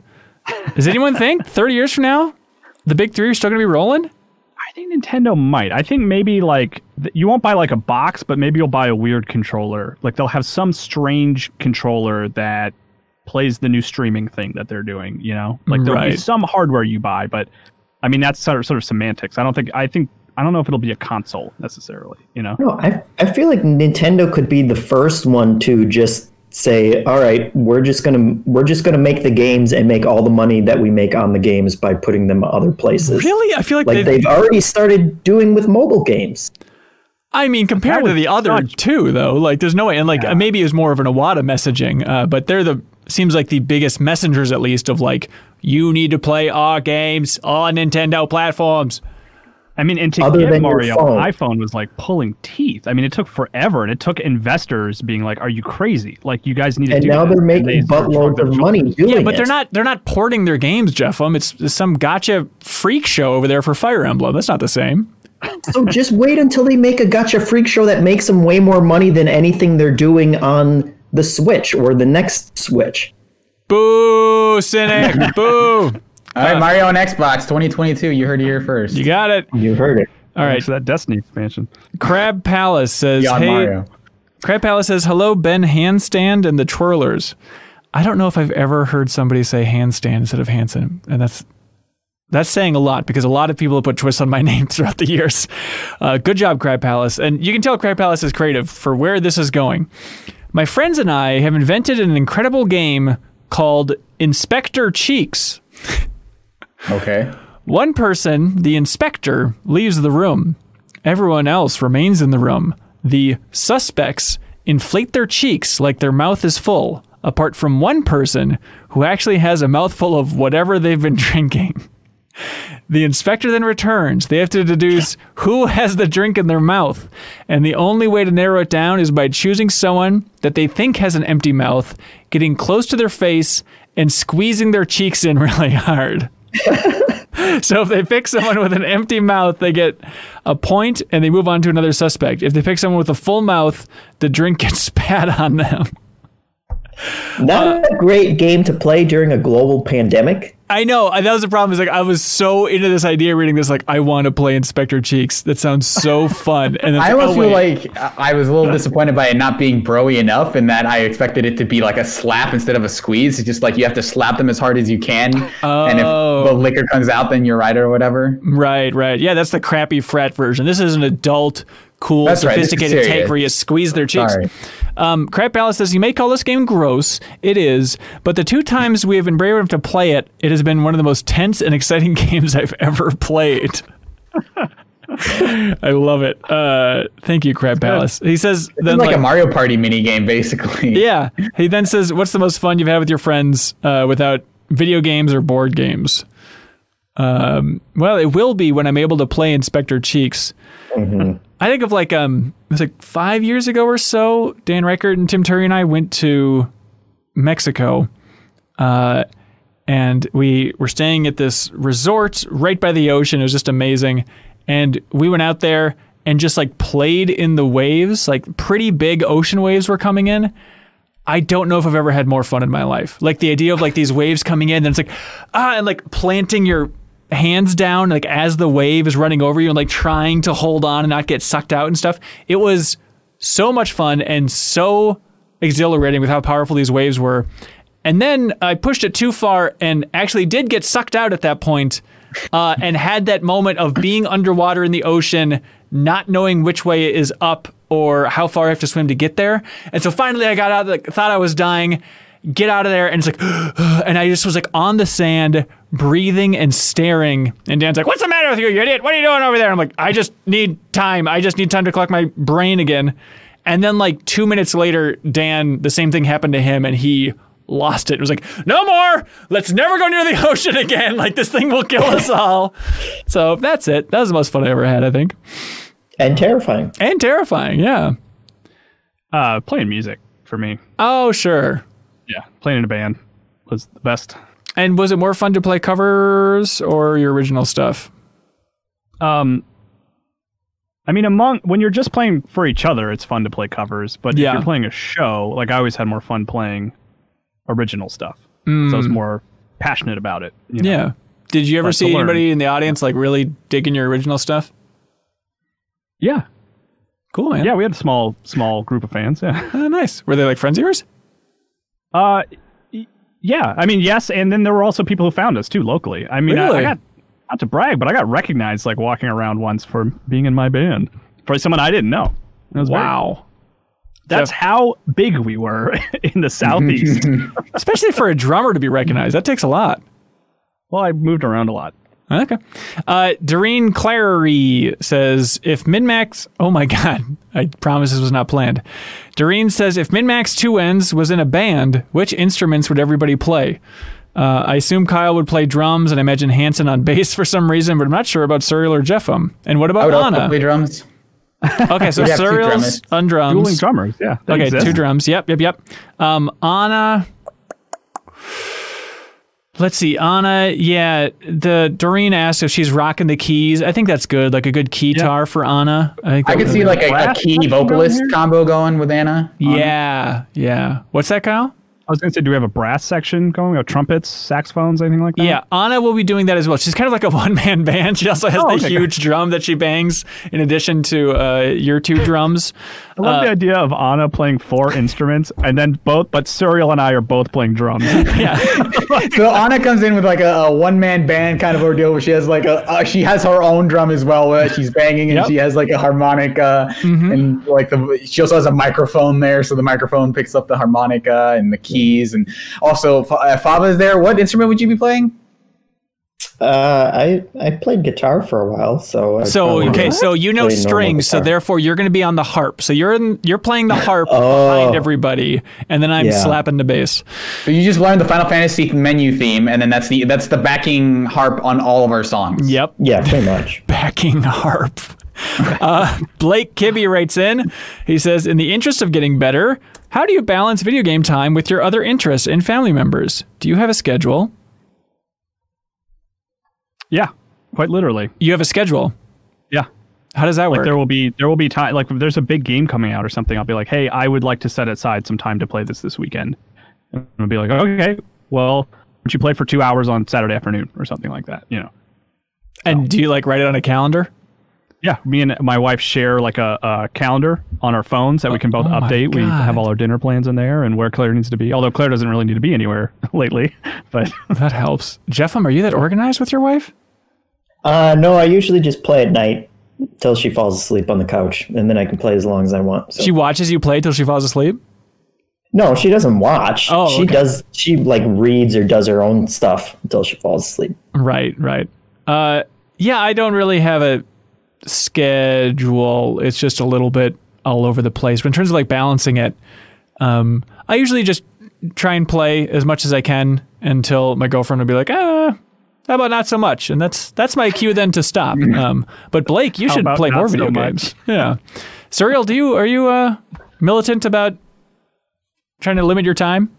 Uh, not. I, I mean, it, it- especially now, it's been kind of hard to figure out well, how, like how to properly allot my time. But it's just, um, I think I just kind of yeah, I don't have, have like a set schedule of like I'm gonna do this from this to this. I basically just say here are the things I need to do today. At some point, I'll get around to them, and I I usually tend to you know. Uh, do I'm like maybe 70% in terms of like I'm gonna play The Last of Us today because I need to catch up and I, there's a good chance I'll, I'll get through that. So yeah, but it's like with like staying indoors all the time now, it's been especially difficult to like, all right, and time for this, time for this, except for like meals and stuff. Those are like the only things that I've managed to regulate pretty well. Yeah. Uh, Matthew Weatherly says, G'day, MinnMax pals. First time writing in as I'm a new patron. New Welcome. patron, new patron, new patron, new patron. They were all applauding. You just can't hear him as much. Um, he says, Hey, first time writing in as I am a new patron. New, no. Uh, he says, love your content and the community is as great as you have said in the Discord. Oh, that's nice. Uh, my question relates to how we value games in our minds. Do you think there's a danger that with services such as Game Pass, we may value games less than if we had purchased them outright? And then Matthew has an interesting point saying, I don't think I've ever finished a game that I received for free. Do you have this problem not valuing a product that you have not had to invest in, or am I just a little bit crazy? I don't think you're crazy. I think that's a really interesting take of not finishing the game you get for free. We have a weird perspective where being at Game Informer for so long and even at MinnMax here, like we get a lot of stuff for free. So I feel like uh, we're living in a crazy twilight zone that don't have a great read on this question. I will say though, like when I go through Game Pass and look at stuff, I'm like, oh, I want to try that. I want to try that. It takes like a lot for it to become something that I play and finish. You know what I mean? Like I'm I'm perfectly happy happy to dabble with Game Pass games, and it has to be something special for me to to see to credit. So like I totally get that idea for sure. Yeah. Um, I don't know. I, I was to say, like, oh no, if you buy it, you're to be so much more invested in it. But then I always just think back to like when I bought Twisted Metal on PS3 for 60 bucks and I was so excited and I played it for 23 minutes and then have not touched it since, even though it's definitely in that back of my mind of like, I'm going to go back to that. I'm going to go back to Twisted Metal on PS3. So I think it's all just, yeah, I don't know, you can feel overwhelmed when you have too much. And maybe that's a little bit with Game Pass, right? But I guess it Yeah. pays off just to have it, the breadth available for you. Yeah, and and I think I think Game Pass may end up kind of devaluing games in a, in kind of a larger scope. I, I do worry about people having access to so many games now. Like I think for us, it's pretty ingrained in that you know the value of a game because we all grew up spending sixty dollars of you know chore money on them. Yeah. But if if you grow up as where games are kind of this disposable thing where the you have access to hundreds of them and they're kind of coming in and out when you have access because they're coming and leaving these platforms and stuff. I do wonder if if that's going to affect value. I think I think we had a question a couple weeks ago about how you know, are do companies kind of undercut the value of their own games by putting them by putting them on discount prices and things like that versus versus Nintendo always keeping a premium price?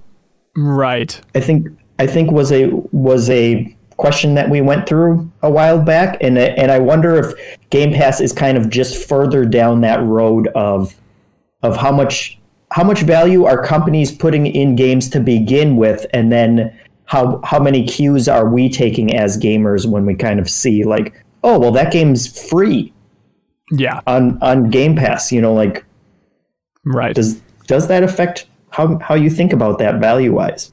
Good question. I think it does. Yeah. Uh, Daniel White says, "Why hasn't anybody gotten a MinnMax tattoo yet?"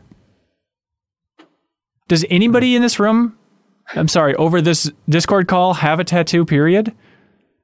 I've Uh, never I been a don't tattoo know. guy. No. Uh, please, nobody get a MinnMax tattoo. We'll probably change the logo at some point in the future. So, for the love of God, do not do that because it freaks me out. Uh, We'll get Cork. Cork will get one, right? We'll get him. I think it's already on his sleeve somewhere. Yeah. Okay. Uh, Captain Stubbs One says, "Hello, computer loving cohorts. Hope all is well. This week I have a new game for you to play called Game Taste Trivia. I have tasted a number of Switch cartridges and describe the game as a meal. Using the following descriptions, guess the game I am describing." This dish, while broad and full flavored, may be entirely over seasoned. There is no single flavor to define the dish. Every new taste brings forth new players in the combat of flavor on your tongue. Super Smash Brothers Oh, Ultimate. That is correct, Suriel. He's describing Super Smash Bros. Ultimate on the Nintendo Switch. Um, this dish knows what it is and flaunts it. Flavors bring you from heaven to hell and back again. It almost seems like a magical combination. Diablo. You monster. No. I don't know. Sorry. It's a port of Diablo. of Diablo. No. uh, Darksiders. No, of course, Captain Stubbs one is describing the taste of the Switch cartridge for Bayonetta 1 plus 2. Mm. He Thank hasn't you. described any of these as tasting awful because that's. I understand Switch cartridges are Bad. You shouldn't eat them. flavored Yeah. so that children I- don't I'm- swallow them. Yeah, this game is setting a dangerous precedent, I think. And and right. also, wouldn't Bayonetta just taste like hair? Yeah, largely. Uh, Ian T. Clark says has a or asks has a video game ever given you nightmares?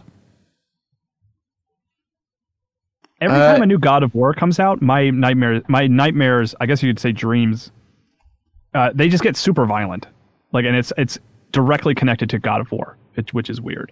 Like it's you like ripping people apart and stuff? Yeah, like like mythical creatures and monsters, like in my front yard and stuff like that. it's yeah, it's it's weird. Dreams are weird. Turns out. But now the last one you just kind of stood in the snow and cried. Yeah, yeah. That's cool, man. just looked at my hands. oh, what a horrific nightmare.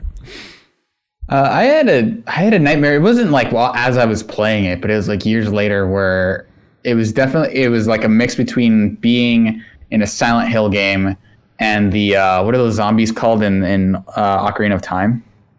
Redeads. Yeah, the, uh, being like basically frozen by a redead, and it was like it was weird because I had like a sleep paralysis thing where I where I woke up and couldn't move. Mm. So it was very much like being stunned by like a, a redead. So th- that's maybe the most like vivid video game nightmare I've had. Sounds That's awful. horrifying.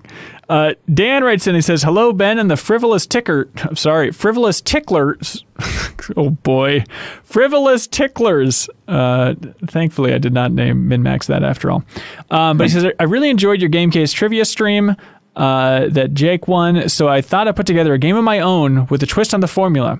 I call it Steam User Review Trivia, which, by the way, I think people have written in with before, but still, thank you, Dan. This is I, very fun. Well I, well, I did a version of that at Game Informer. oh that's time. right. That's right. Uh, for each game below, I've listed three excerpts from user reviews on Steam. It's the cohort's job to figure out which game the users are reviewing. Reviews have not been edited for grammar, spelling, punctuation, or clarity. And as a bonus hint, all games listed released on Steam in 2020. Okay. So 2020 games. These are user Okay. reviews. Do we? Do you want us to say our names or anything, or just all? Uh, just go ahead. Yeah, I guess let's keep it that way. Yeah. All right. Okay. Game number one. The RPG mechanics are as shallow as a kid's paddling pool. I was really enjoying the main character, and in less than two hours in, he just dies to the first boss. At least in 2020. Mm-hmm. Picking apples and mining diamonds while blank is kidnapped, and there is not an ounce of remorse in my body. Kyle and Suriel, I'm counting on you for this one. Oh. Although we all played it. You all did play it, huh? Yeah. We played it. And it's on Steam. It's on Steam. It's an RPG where you're picking apples and I guess mining diamonds. The main character dies less than two hours in. He takes a special beam to the chest. I don't know. I'm drawing What? a blank. The main protagonist takes a special beam cannon This is a special to his cannon chest. thing.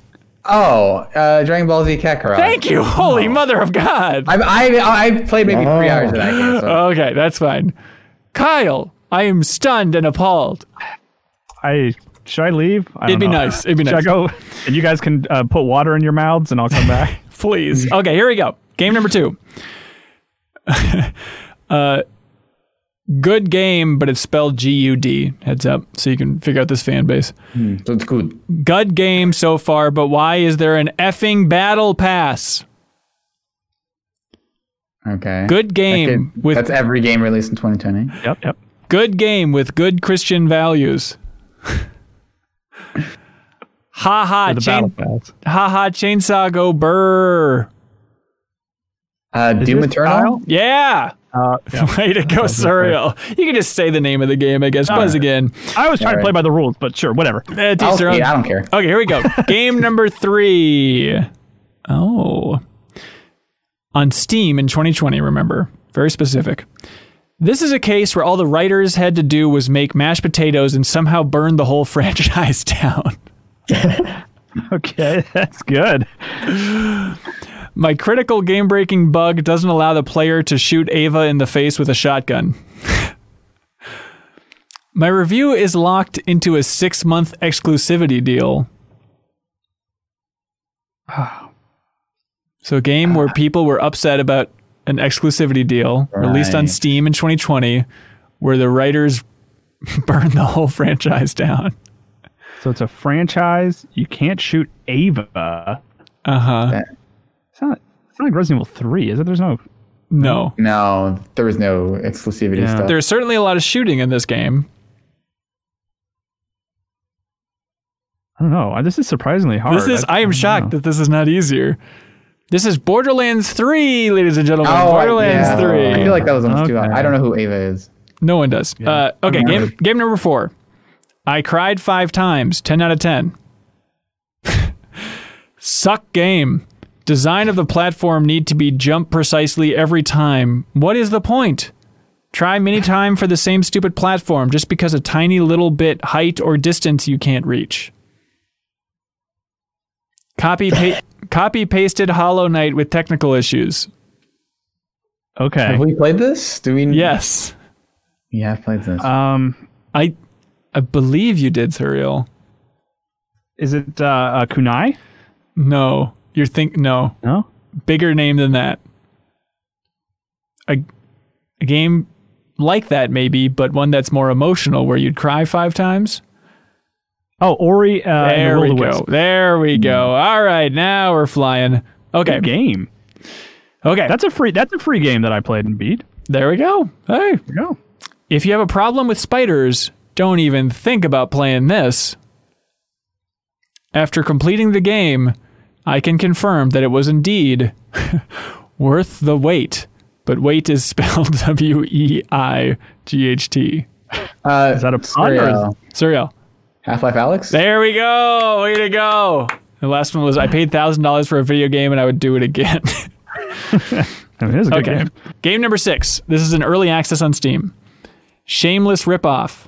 There are small mechanical differences, but ultimately the core experience is unashamedly taken straight from blank. Suriel. Suriel. Temtem? Yes! Wow! Oh, good Way to job. go, Suriel. Now we're there. Okay. Last one. Good luck. It's not Fortnite. 10 out of 10. Game is full of Hanzo mains. I just Crucible. assumed every Canadian prison was like this. Warzone, Crucible, No. It's a deep uh, cut. uh, uh, Valorant. That's not on Steam. no, I think I was the only one that played it. Uh, Darwin Project. Um, Game that uh, is Famously, not it has Hanzo well. in it. Yep. and Well, also everybody shoots bow Fortnite. I heard. Yeah, exactly. Uh, Wait, is still that cool. is that like a part of a trend of like people who like haven't been who, who didn't grow up on other shooters calling every, anyone who's a sniper a Hanzo main? I Is think that so. what we're getting at there? Okay. Yeah. They probably don't even know what that means. I think I think it's just the bow and arrow thing specifically. Yeah. Um, Uh, My but kid calls them zoom in guns. Isn't that weird? Get the zoom in gun. She The bow? says, yeah, for snipers. Oh, makes sense. Uh, okay, what do you guys like for question of the week? uh, I liked um, consoles of the future. I thought that was a weird question. That uh, Yeah, I always Like, like, will- those slightly existential questions. yeah, Yeah. like, will these will those consoles exist in 30 years, or rather, will these the the main three be making consoles in 30 years? Do you like that more than Inspector Cheeks? I was going to say. I think I Inspector think I it just barely edges it out in my mind, but I think so. Okay, Jeff, where are you standing on this? I was going to say Inspector Cheeks. I'm I'm leaning Inspector Cheeks too. All right, it's a weird one. I I'm, I'm I like encouraging those kind of weird uh, write-ins for sure. I mean, let's not get too freaky, but Suriel, can you live if we give it to Inspector Cheeks? Uh, I'll live. Yeah, I'll I'll live. Great, thank you for like conceding. uh, congratulations to Crab Palace. Uh, you get this awesome Donut County vinyl soundtrack. Look at this sucker. That's cool. Isn't that amazing from I Am 8-Bit? Obviously, it's in the store if anybody else uh, wants to buy it with the promo code MinnMax for 10% off. But now, I believe it's time for something called Get a Load of This. I can I can start off. Uh, Yeah. So get a load of this. Uh, uh, David Lynch, uh, friend of the show and and and uh, birthday buddy of mine, Wow. uh, is uploading daily weather reports to YouTube. And they're not relevant to me because he lives in LA, and it feels like I either he literally either it's a bit or he looks out the window and says, "Well, it's pretty sunny outside," and it's like here is the degrees, highs and lows. But I've been watching them for like the past few days, and they've been kind of like a I wouldn't say they're like a uh, like a hallmark of my day, but it's like I've I've kept up with them for weird reasons, and it's this nice kind of like okay, stop what you're doing and watch the new weather report from David Lynch, uh, which is very weird. Do you feel Um, like it's self aware? Like, is he smiling and joking, or what's his tone during these things? Is David Lynch smiling and joking? Joking. How, Yeah, self he's, aware is he he's during pretty this? straight about it. He, he plays it pretty straight. What do you think he's getting out of it? He must know it's silly and a funny thing to do. I wonder if someone just told him like, hey, like if you have a YouTube channel, you should upload regular content, and he's like, the most regular content possible is the daily weather report. Uh, I mean, also he uploaded like the first part of Rabbits to his YouTube channel, and that's a very good movie that is weird. So you Sure, should watch that gonna- also. Message you about that. I, I think it's a funny joke. I was gonna send you a link to that rabbits thing and be like, "Time to break out the original modded Xbox." Mm-hmm. That's right. That would have been a good joke, right? Yes, that would have been good. Okay, thanks. Thank you. I, I, I assume he's gonna upload the rest of it at some point, but it's just weird to see him like to see him uploaded in parts, which I guess works because it's like a series of, of, of bits. But like, it's very weird what you David Lynch of all people is doing with his YouTube channel. But you should check it out. Well, hey, there we go. JeffM? Nice. Yeah. Uh, get a load of this. Uh, Itch.io, uh, people may have already seen this. I'm assuming that it, it's all over social media, but I haven't been on social media, so I don't know. But Itch.io has put together a bundle of indie games uh, to support racial justice and equality. Um, and so I don't know how many they started with, but they kind of put this out that they were going to do this. All the money was going to go to uh, the NAACP Legal Defense and Education Fund and the Community Bail Fund, split 50-50.